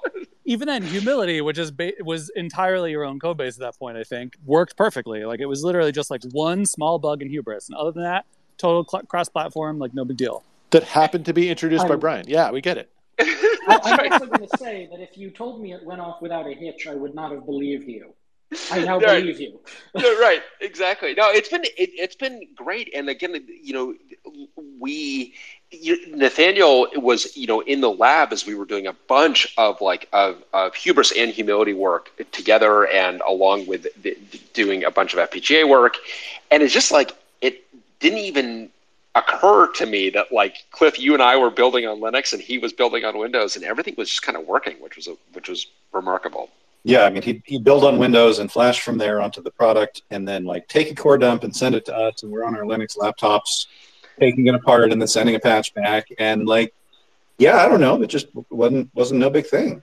Uh, yeah, it was it was not a big deal, which is, which was amazing. Um, the bug reports that we're getting, most of our platform support issues now are actually on Mac. They're Adam ran into this. There there appears to be a class of Rust installs on Macs that I think might be a result of using of mixing the package managers that are distributed for macOS, uh, where like it looks like rustup and Cargo are speaking the same language, but they're secretly not. So you get version mismatch, and I don't understand it. But we we had another report come in. It's insidious, and it and I never understood it. I just started deleting files that were dated 2016 until it worked. Yeah but it did work. You ultimately got it working. It sounds like. But, yeah, yeah, yeah, yeah. I got I got it working, but it was it was like Cargo would say it would run one version, it would promise it would run one version, and it would run something completely different. It was bizarre. That is really annoying. That's not nice at all. So a couple of things. Also, like Cargo Xtask, I feel uh, has done a lot of lifting for us. It, it, I mean, I don't know, Cliff or Steve, you want to talk about like how we've used Xtask and because I, I think that's been yeah. This is a bunch of stuff I did, so I guess I'll talk about it and save Cliff the time. So basically, uh, there's this pattern called Xtask that uh, matklad, who's the primary force behind the Rust Analyzer project, had developed, and basically it's just like an easy way for you to write essentially build scripts in Rust proper and have Cargo be able to use them. So there's, there's a bunch of tools that kind of layer additional state on top of Cargo, like Just and Cargo Make and all these things. You have to install them before you can get going, which is kind of an extra step that's sort of annoying. And so Xtask is kind of this pattern that sort of abuses this Cargo alias functionality to let you kind of like write custom scripts inside your project and then they can get executed. So instead of writing cargo build, you write cargo xtask build, and now you have a fully scriptable environment around your build or whatever. And so a lot of the early work that I did on Hubris is like moving stuff into this kind of direction. Uh, and also just in general, I don't know, improving the build system stuff. But that's kind of basically the idea. And so it's not as fully featured as like a make clone would actually be. It pretty much just drops you into a function main, and you have to write up your own thing. But it does mean that you can script additional things. And since we're building an entire OS with all the tasks being built separately and the kernel being built separately and then assembling them all together, Cargo on its own just really doesn't cut it because that was not really designed. It's designed to build, you know, uh, one library and and binaries, not like an entire OS all at once. So there has to be some sort of layer on top of it.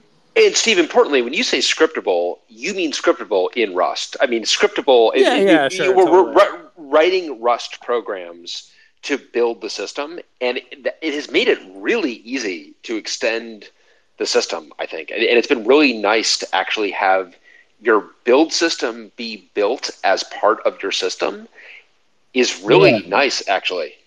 I cut a section about this from my talk when I learned that I had 10 minutes fewer than they said I did. But the I, have tried to do this in C projects, and C projects, if I can make generalizations, have, I think, a very healthy fear of doing this to the point that, like, if you look at OpenSSL, their build system and generation stuff is in Perl. And it's in Perl because people probably already have Perl. Perl doesn't have to be compiled. So you don't have to invoke the build system to figure out how to run the build system effectively. And Cargo managed to do this really well to the point that having cargo responsible for building a bunch of tools that then are responsible for running the build system that calls into cargo to build your other code kind of just works without really thinking about it and if i mean i've had to write build systems in previous jobs and the fact that they got this right without conflicts or like surprise i built your architect your your uh, library for the wrong target architecture um, is is pretty cool actually and it was really enabling it was very think, cool. I personally had no idea how any of that worked. I don't know, like okay, I just run like cargo xtask dist. Like I I knew what to type, but I had zero idea what was going on. And then I needed to go extend it in some way. I'm like, oh, wait a minute, like we actually generate, and then you go into it, you're like, wait a minute, this all just works. Like this seems so complicated, and it all just seems to be working. It was amazing. For the main Rust compiler, we do the same thing, except for it's Python instead of Perl because it's 2021 instead of 1995. I say with my Perl tattoo, uh, rip Perl. But like, yeah, like you need something to get it started, but then it's like not a big deal. And so it's definitely a little unwieldy in the sense that you have to kind of to invent the universe, but also you get to do whatever you want, which is not true for most of Cargo, and so that's helpful. I still think there's a bunch of things that could be made a lot better with it, but it just kind of uh, it is what it is. I don't know. Yeah, that's been pretty great, honestly. And I feel like it's been another one of these things that I feel we've used more and more rather than less and less. I feel we have seen kind of more and more opportunity. I mean, Rick, the stuff that you did um, with the, the with the task slots, I feel like really began to leverage all of this and getting out of kind of that you know, in, in part being cross-platform also necessitates this, but getting out from underneath calling kind of random utilities to do things as part of the build and doing all of that effectively in Rust has been really powerful, I think. Yeah, so, when I when I started sorry, implementing slot, it was it was one of those interesting periods where I was like, wait, I can do things by packing it into special linker segments but that means that I have to go write the other side that actually parses these files and and does things with it. and then I looked at the XTask stuff again and went, oh wait, we already have whole frameworks that deal with parsing these things. It's actually really trivial now. So you know, it's kind of that whole thing of because of us leveraging that pattern and and using existing Rust libraries to deal with parsing ELF and and dwarf information and things, it suddenly becomes a lot easier to build more intricate um, tools for for more special purposes. Yeah, and we have leaned on the dwarf information heavily, which has been, I mean, honestly, and Steve, remind me that the that there's basically a single individual that is responsible for the quality of dwarf information that that Rust emits, and yeah. boy, am I grateful for it. I, I, it's definitely very close to. It's like maybe one or one and a half people that that do a lot of that work, and so it's it's just classically true in open source. There's always like one person somewhere who's doing all the stuff in that one niche that you actually need to rely on. So it's definitely super helpful and it, could be uh, i mean i actually honestly when i went into the dwarf support i kind of thought like well this is going to be there's going to be a lot of stuff that's just missing here because it just isn't generally important in most projects and i you know dwarf is weird and there's like definitely weird dwarfisms that you have one has to deal with but basically there's a lot of information there that we're able to use in lots and lots and lots of different ways that are uh, and i feel like especially when you kind of accept that as a new constraint that like I know the dwarf information is going to be there when I'm building my debugging infrastructure or what have you, then there are a bunch of things that become possible um, or easy even. Yeah, the most stuff that we run into that's a problem, and not we in the hubris humility sense, but we in the, like the Rust sense, is that Dwarf is definitely designed for like the C ecosystem, and so representing Rust concepts in Dwarf sometimes can be confusing in my understanding. Like it's not it's not like it has native understanding of what a trait is, for example. So you kind of got to do some stuff, but uh, you know, it works and it's better than it's better than nothing. All I can say there is thank goodness for Ada, because the not really the, the the dwarf representation that Rust uses to describe data bearing enums, enums with fields, uh, is is support that was added to the dwarf standard for Ada, which got something vaguely similar in 1983. And so it uses ah, all the terminology, like variant part keeps appearing in the dwarf standard without explanation. Yes, that's, that's an Ada standard term. Oh, that is yeah. so good to know. That's so, so good to know because I was actually I was having those same positive feelings that someone came first, and I was having to subscribe those to C++, which was leaving me with very complicated feelings of like, I think I'm grateful for C++ here, but it's such a relief to be able to move those over to Ada, which I feel not conflicted at all about. but those are so so Cliff. Those are the data the, the data bearing enums, which are so important in Rust. Those that's an Adaism. I did not realize that. Well, so the way they're expressed in Dwarf is an Adaism. Uh, right. So Ada has variant records, which are kind of like Rust enums, but are different in ways that we can go into if you're really bored. But they're not exactly the same thing. But it did mean that the Rust team was able to reuse the existing definitions in Dwarf and not have to like add their own extensions to the Dwarf standard to represent enums, which is fantastic.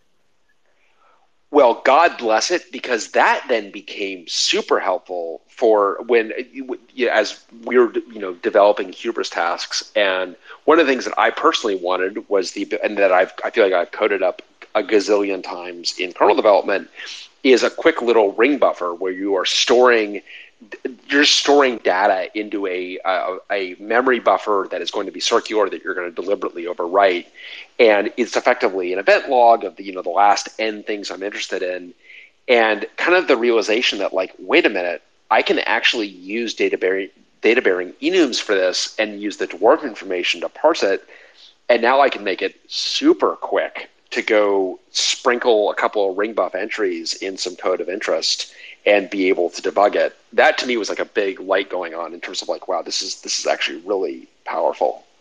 Yeah, the, the, ability to derive a debug instance in system for a complicated enum type, or to do a similar pretty printing of a complicated enum type through the dwarf information means that you have this opportunity to use types defined in Rust as a user interface mechanism.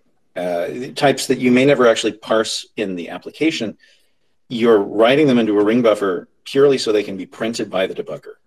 And this is a thing that would be very difficult to pull off without dynamic dispatch or um, or dynamic allocation in a language that did not have Rust style sum types or, or data bearing enums.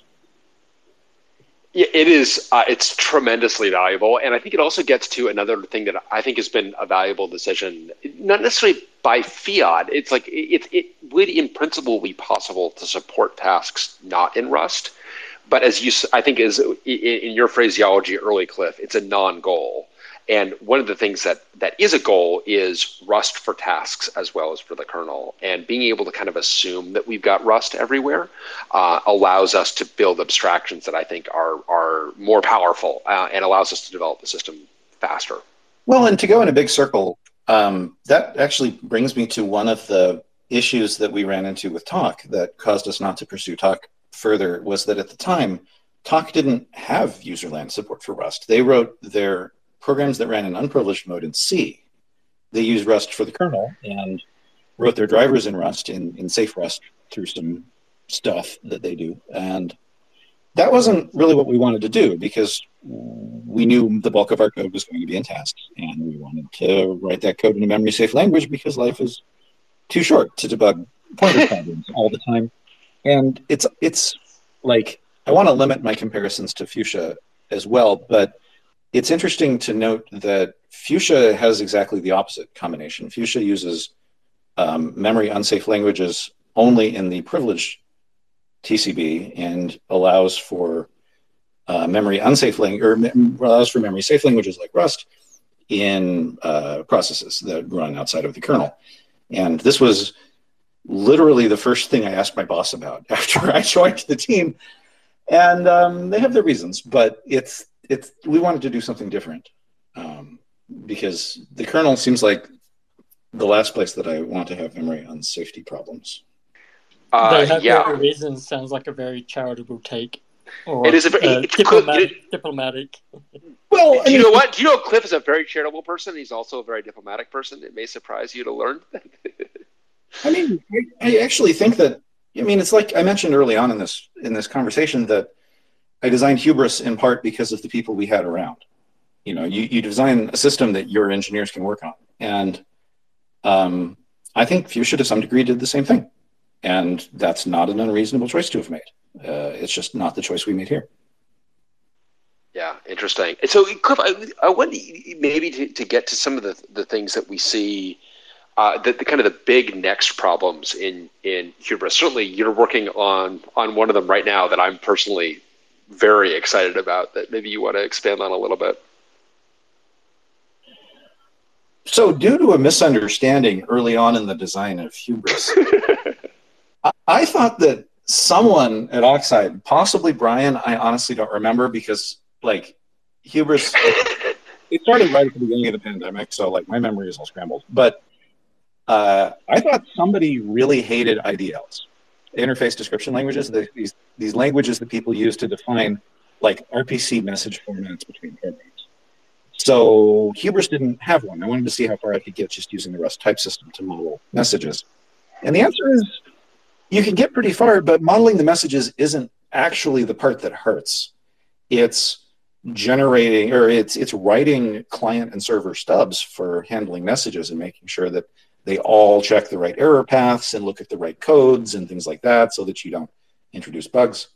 So um, we just hired uh, Matt Keeter recently, and he, he was approaching the project with fresh eyes and said, Hey, do, if I want to start a server, do I need to copy all this all this boilerplate? He said very diplomatically. And I said, uh, Sorry. Yeah, sorry. Um, and we got to talking about it. So now we're doing an IDL um, so that we can generate client and server stubs to make writing tasks easier. And uh, that's coming along well. Um, Cliff, I would like to say that uh, I, I, would like to praise you in contrast to Adam for you think it only may have been me disparaging IDLs, whereas Adam would have said with absolute confidence, no, we were in an argument and you shouted me down over using IDLs. When I don't think I've been anti-IDL. Adam, have I been anti-IDL? With I, am just because this has given me a complex that I am like uh, that I have like somehow anti-IDL. Oh, you I don't remember? No, I, am just kidding. I'm just kidding. No, I, I don't remember you being anti-IDL. I'm not going to chalk you, uh, throw you under that bus.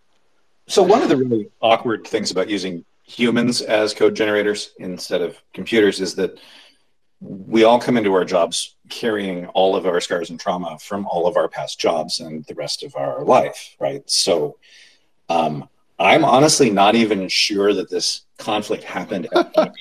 we may have come into this job like with scars from a previous IDL argument 15 years ago that then manifested, right? It's, it's really. This reminds me of my my mother had a coworker that was just being absolutely vicious to her for reasons she couldn't figure out. She's like, I think I must look like his ex-wife or something. I just like, and I feel like that's, I feel like we have that a lot where we have something that reminds us of a past trauma, and then we don't actually. Anyway, I, I hope it wasn't me. Well, I, I'd like to say for the record, I'm pro IDL. I'm super excited about this IDL. Uh, which is very on brand with Cliff, has got a terrific name. Cliff, you want to do the reveal? Well, so we're. I mean, I don't. I don't think it's that funny, but so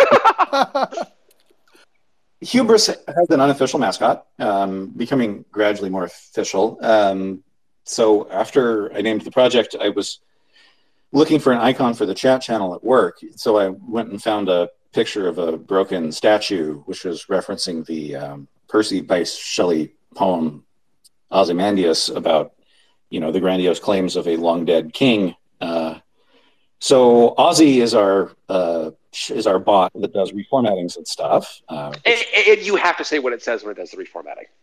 Oh yeah, so it it um, the commit message when it reformats your code is look upon my reformat and despair in all caps, uh, which is great because its commits are like the most worthless thing.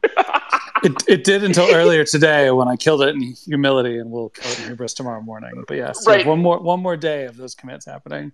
Because we had a bug where it, apparently in the all public world there are things that now broke where that, that used to work and in particular it was doing these commits to the wrong repo uh, which i even uh, i, I love that even more that it's Not actually doing the wrong branch the wrong repo it was doing them on the wrong branch so someone would send us a pr and Ozzy would try to commit to their branch, be denied, and like throw a fit and go mess up some other branch. Just I look, saying, look upon my works, ye mighty, and despair. In despair, exactly. all caps, like wrong branch. I just feel like God. It, it just felt very. It all felt very poetic. So Ozymandias, I will. I will miss your commits. Well, uh, so actually, the the IDL is in reference to Ozymandias is called idol, I D O L, um, and the repo is called idolatry because I have this habit of using slightly disparaging terms for projects. And it's the, I mean, it's it's the false idol of the IDL. It's good. I think it, it, it it's going to be, and, I'm really that I think is going to leverage a bunch of the stuff that we've done. And the, I mean, and Cliff, I actually maybe this is actually good because the other thing I want to just touch on briefly. I'm not sure if this is another thing. It was in like the missing minutes of your hubris talk, but the power of BuildRS is something that took me a while to appreciate. It is, in fact, in the missing minutes of the talk. So, one of, gosh, where to start? One of the things that I really like about the Rust ecosystem is that it tends to be very pragmatic. And I realize that that probably sounds ridiculous to C programmers looking at Rust and all of its uh, moving parts, but Rust has three ways of doing code generation. There's the macro rules, kind of matchy macros that are written right there in a source file. That was the original thing that shipped with the language. And then there are sort of the so-called right way of doing code generation is the proc macros that can derive traits automatically for your structs, which side note is probably the number one thing I would miss if I had to go back to C++ right now. Um, but then there's this build.rs file.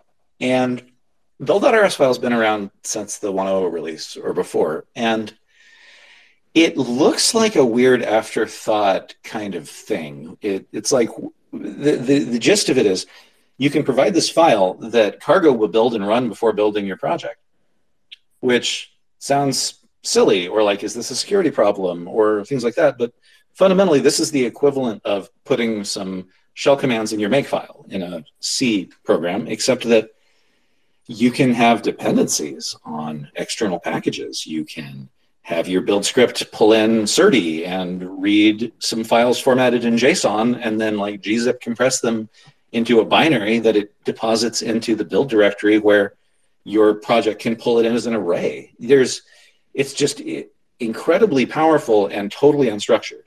So there's a few cases where we're using build.rs files to do various kinds of code generation or paper over things that we're doing that Cargo didn't see coming. For example, Cargo has this notion of features that you can turn on and off that provide sort of a limited form of conditional compilation. In embedded context, it's incredibly common to need f- effectively features with values. Um, like, you know, you need to define something to tell which board you're targeting, and it's not, you don't want a Boolean for every board. You want a name and possibly three different names for like the processor type and the board model and the revision. And so you can actually do that from a build.rs, and, and we do. And that was what, what that was kind of my entree to build RS. I'm like, all right, this is just some file I've got to go edit some boilerplate to be able to get board definitions. I guess I didn't really appreciate what it did at all. And then, Cliff, you had turned me onto it when I was doing some code generation for uh, some code generation for PM Bus. Like, you may want to look into this. And then, like, holy God, I can do what I mean. Forget proc macros. I can do whatever I want and create whatever source I want. I don't, I don't know if you played around with the rest. I mean, it's just like it. It is yeah, amazing. And you can do. I mean, you really can. You could like read in the whole source tree and make some decisions based on other source files. It, and you can do something that I think Cliff. I think you were making allusion to, although although implicitly. You can like take an FPGA bitstream and compress it, and actually then deposit it in, in a binary that it can be then included in by your Rust program, which yeah, is how I mean, we that's the thing we're literally doing, right? So that's what we're literally doing. Yeah. The the firmware for our um, server board picks up an FPGA bitstream, which will eventually be built from RTL, but right now it's checked in as a bitstream, and uh, loads builds a crate implementing a simple compression algorithm for your host architecture, usually Intel, although less so with time, and uh, deposits the result of that into the source tree. The firmware files then include that using Rust include bytes directive, which is really nice. Amazing, amazing. Include bytes is so amazing. Include bytes, include stir are amazing.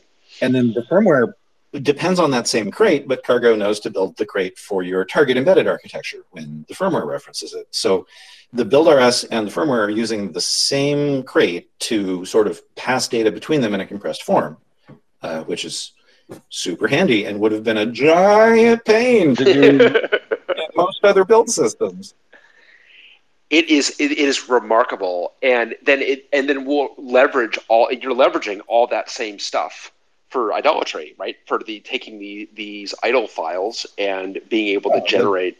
The, the way that so you nice. generate code is you have your build script depend on the idol crate, and it just calls in and says, I would like you to generate me a server stub and please put it here. And then you include it from your source file.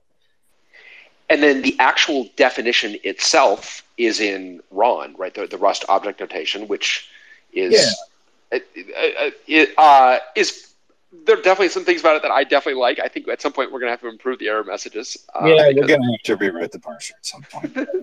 um, the, it, it, probably won't stay in RON, to be honest. So we're at a stage in the project where we're iterating rapidly. We don't know what information needs to be present in the interface definitions yet. We're still learning. I'm porting all of our existing IPC interfaces over to this to sort of learn how I did it wrong.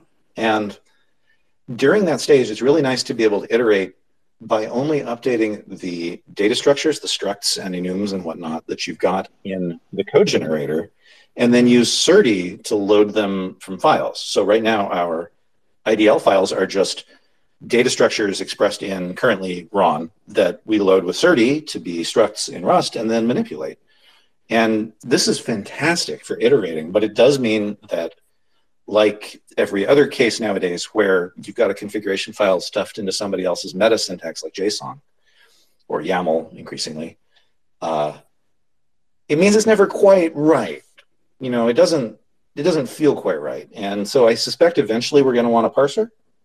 but for now, being able to just pull a crate off the shelf and parse complex data structures is hugely enabling. And like RON itself is popular in the Rust game engine community for doing uh, asset definitions and engine configuration. So it's getting a lot of attention from there. But it also has a bad habit of failing in ways that say line zero, column zero. And why that is, but I haven't gotten in to fix it yet. I, I, feel that an error message should say like, "Hey, you might as well start commenting out half your RON," and and it's like because it's that's that is my do. development process. Yes. Yeah. Right. Right. Moving the comment characters around until it stops failing. But RON has comment characters. God bless it. So it I. Yep. There, there's a lot to be said for it. So th- that's going to be exciting. That's going to, and then we can also once we have that, once we actually have, ta- we know oh, by the way, this task has this interface definition, we can leverage all of the things that we have built to then say, oh, so now if I can, if I see a message from, say, the debugger from Humility, from this task to that task, I actually know how to interpret it, and I can actually show it to you.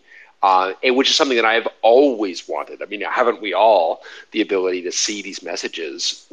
Uh, yeah, message trace with pretty specifically. And having all of the IDL definitions in the build archive means that in theory, once we finish this mechanism, you can hand the build archive to Humility and have it pretty print messages it's never heard of before that exist in your application, which is really hot.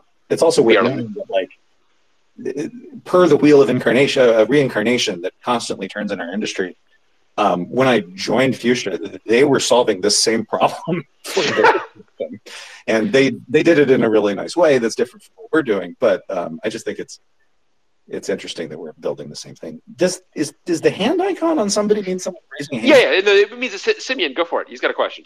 So uh, this is a question which is kind of like uh, I've I've heard a phrase mentioned in a few occasions by Oxide folks, you Bryan, and uh, one or two other occasions. That that is hardware software co-design and if I hadn't heard that phrase 19 odd years ago, I would have thought, oh, that means, you know, we have a small team, we don't have big silos, we have our hardware and software people work together, you know, smart move, okay, done, move on. Um, and, uh, you know, uh, hang in there, this, this has got something to do with code generation. But I happen to have heard of that phrase 19 years ago. Um, and, and and the connection there was a series of papers that came out of a research group at Berkeley who did work on basically the idea that you you model your entire system, perhaps uh, software, hardware, you know, um, uh, uh, you know your your RTL for for your FPGAs or whatever, and then you have like this big button that you press in this amazing software suite that generates all your code for you. Um, now, I, you know, that's not something that I, I think necessarily was going to work or would work, but um, you know, and and there's an interesting story arc that kind of connects these things together. Um, but uh, uh, and, oh, sorry, and and they called that co-design. Um, uh, but but I'm kind of curious, you know, when when Oxide folks say that, do they, you know, what do they mean? It probably differs for each of us. You should separate us into separate rooms and ask us individually just to make sure. so you're suggesting he take the microkernel approach, like Fuchsia? right, exactly. well played. I also feel that, like Cliff, now I've got like each of us in our own interrogation room and be like, no, no, I'm not going to tell you what hardware. It's like Leventhal already. Uh, Leventhal already told us everything. We actually already know it all. We just want to confirm that you guys. Yeah. So. I mean, but you Cliff, just. Yeah. I mean yeah. Go, go ahead, give your answer to this. I, I, am actually I'm very curious on your answer to this. I've got something of my own, but I'd love to hear your perspective. I mean, this is going to sound like every Cliff answer ever, but you know, it really depends on on what you mean. So it's a spectrum, yada yada. No, the um, what we are doing concretely, call it co-design or not, uh, what we are doing is closer to the first thing that you said.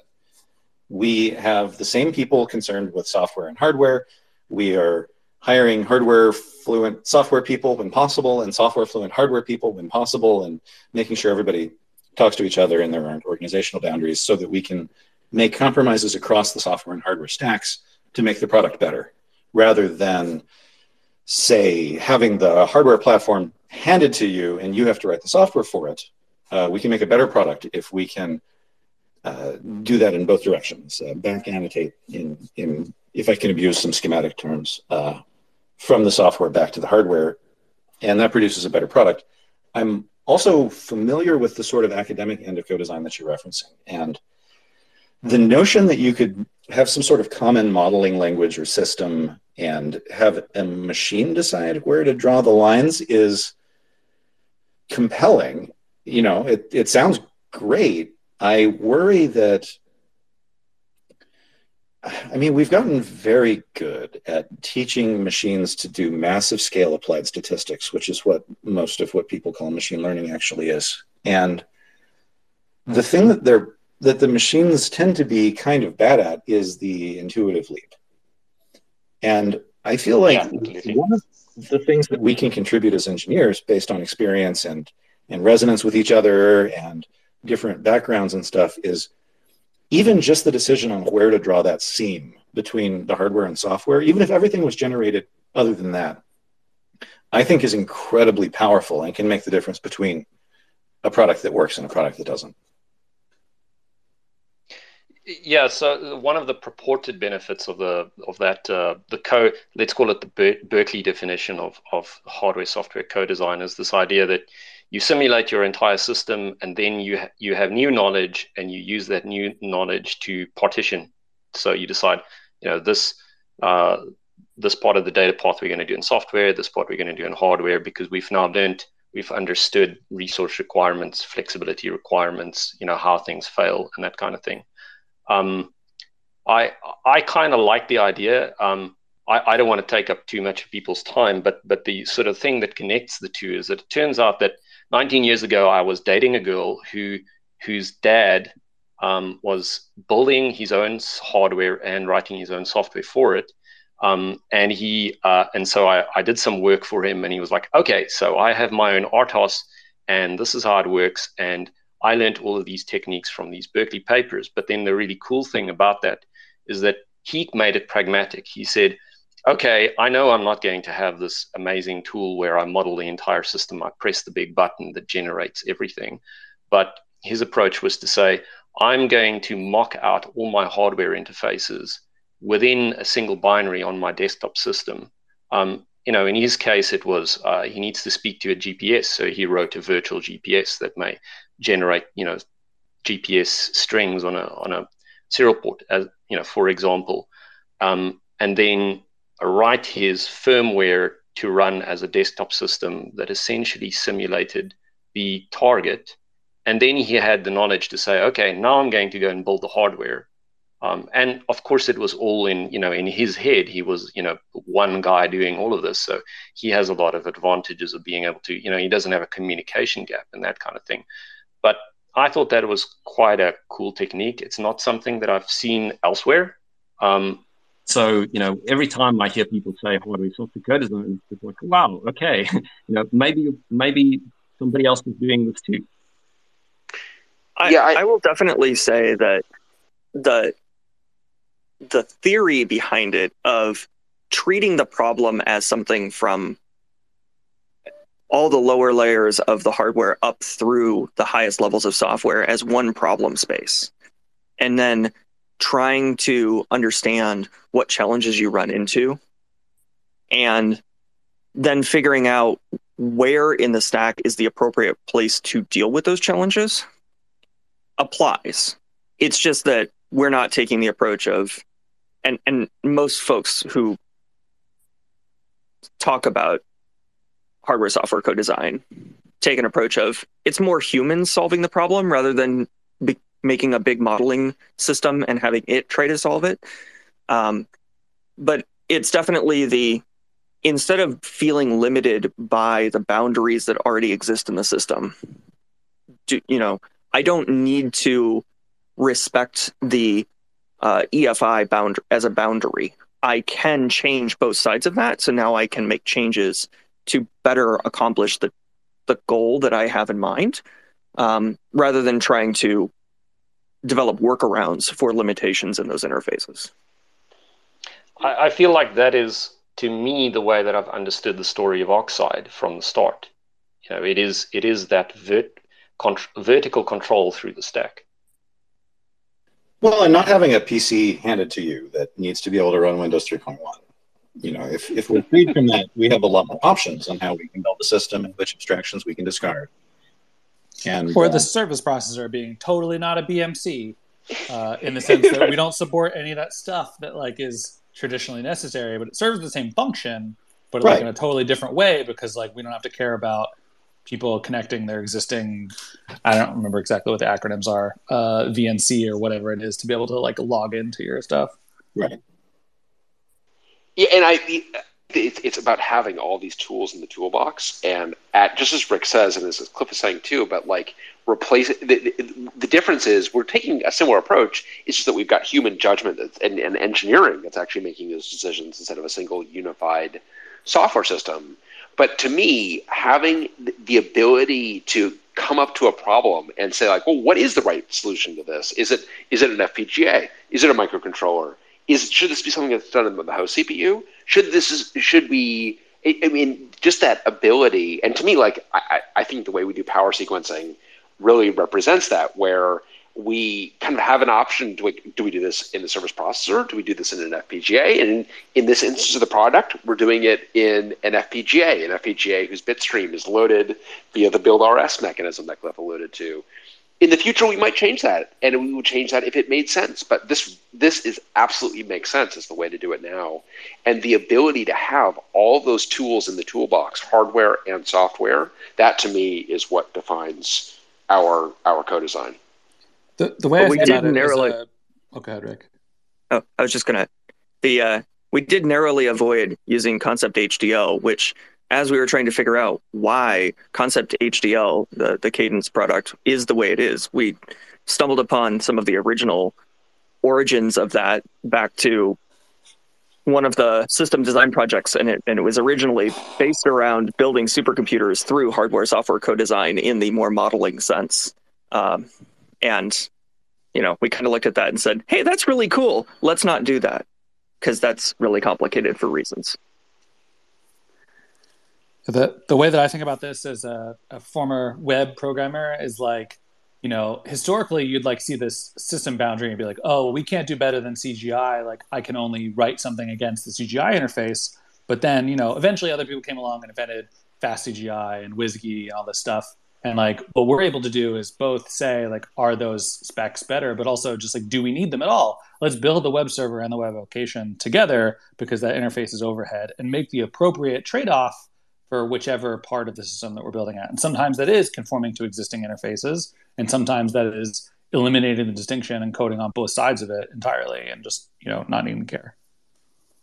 And like part of the reason that this is important to me, other than that I think it makes better products, is that you could look at this from a interpersonal uh, and organizational dynamics perspective as a a value for counteracting Conway's law.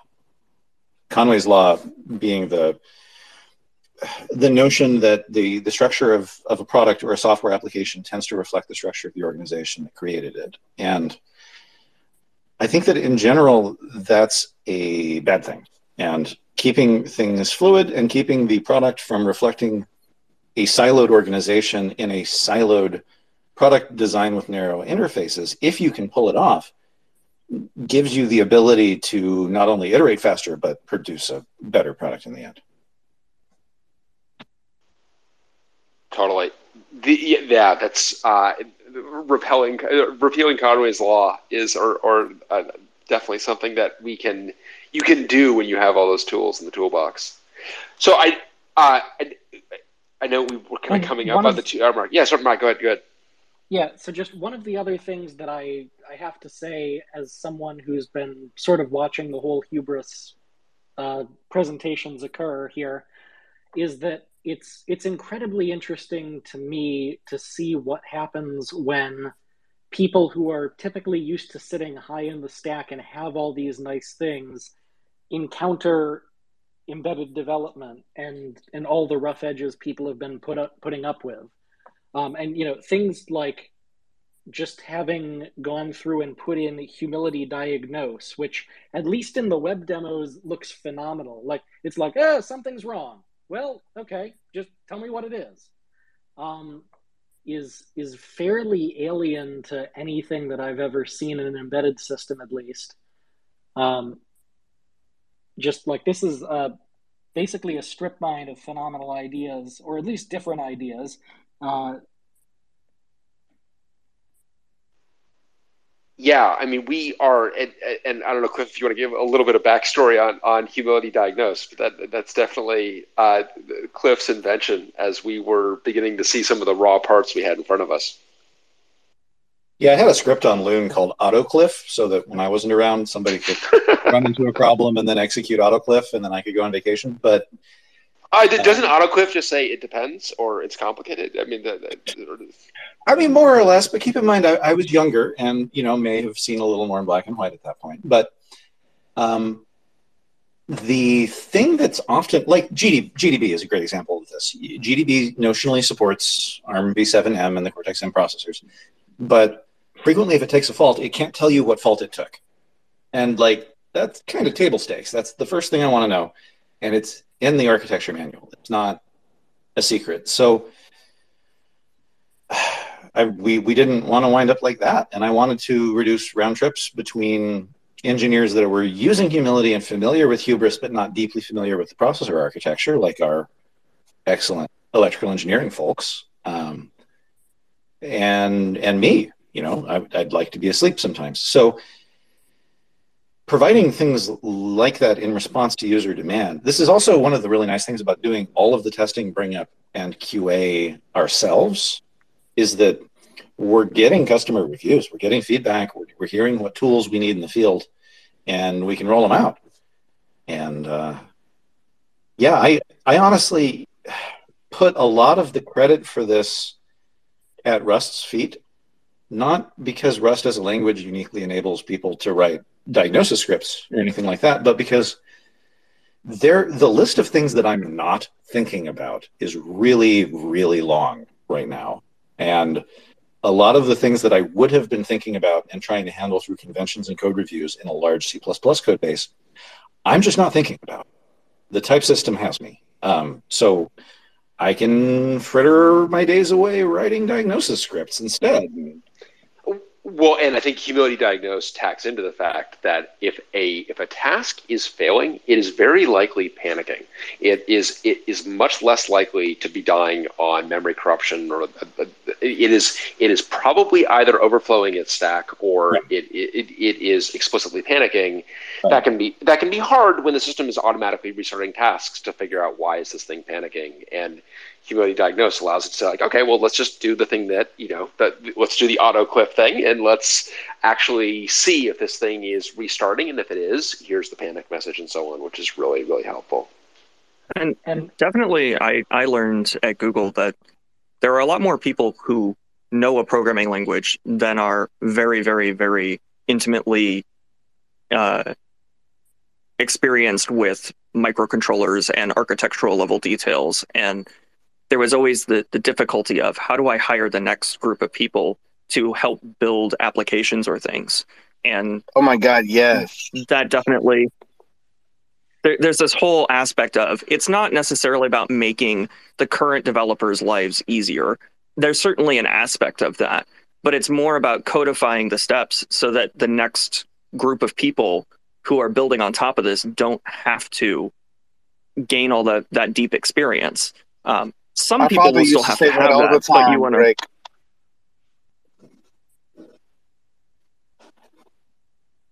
Say again. I think we lost him. Oh. Um, but you know, it is great in that like it's both very familiar in the sense of like production validation and test code. You know, like that ends up getting written for every board that ends up being produced in substantial volume but taking that same philosophy and applying it to the operating system uh, and to embedded code is something I definitely intend to steal. please, please, do please do it, please. please, can we give you a list of other things that we can steal so we're not the only ones doing it? So, can, can you please steal memory um, protection as well? I'm, Would you I'm mind? Also, also, could you please steal the need for secure silicon? Um, definitely. Um, th- this is something we we badger vendors about at length. Um, anyway, um, but yeah, you know, and and also like you know the the debugging ring buffers, which are you know floating around in real kernels, but not so much in RTOSes all the time. Um, those are getting stolen for even more embedded things, for sure. also, the ring buffers that are floating around in most kernels that I have experience with, you either get an unformatted string of bytes or you're doing string formatting at runtime. What could possibly go wrong with throwing printfs everywhere in your debug code? Yeah, so the ability to just to throw um, enums with meaningful field names into a ring buffer is it blew my mind. This was Bryan's work. This was not me.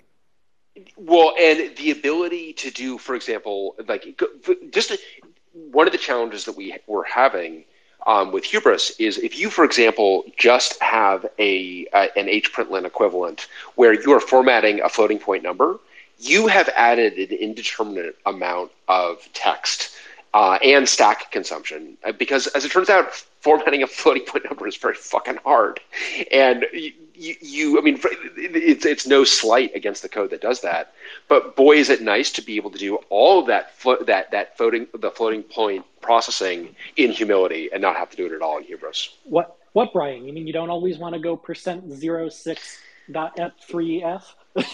Well, you know, actually uh, that I am totally cool with. I, I, maybe it's because I have got I, I've like lowered my standards for myself. I got no problem with that. What I've got problems with is like, oh, by the way, because you did that that, that hprintln, you now overflowed your stack, or your that println has overflowed your stack, and now what was a working task is now a dead one. Well, clearly, just don't write bugs. But you know. exactly. All right. Well, so I, I we, we, are at the two hour mark, and uh, I, I, feel Cliff. I, I th- thank you so much for for joining us. This has been a really exciting conversation. Um, these are recorded, obviously, so people can go back and listen to it. But um, you know, I think on behalf of all of us, thank you for for Hubris. I mean, we've all been really excited to participate in it. Very excited to have it open and out there.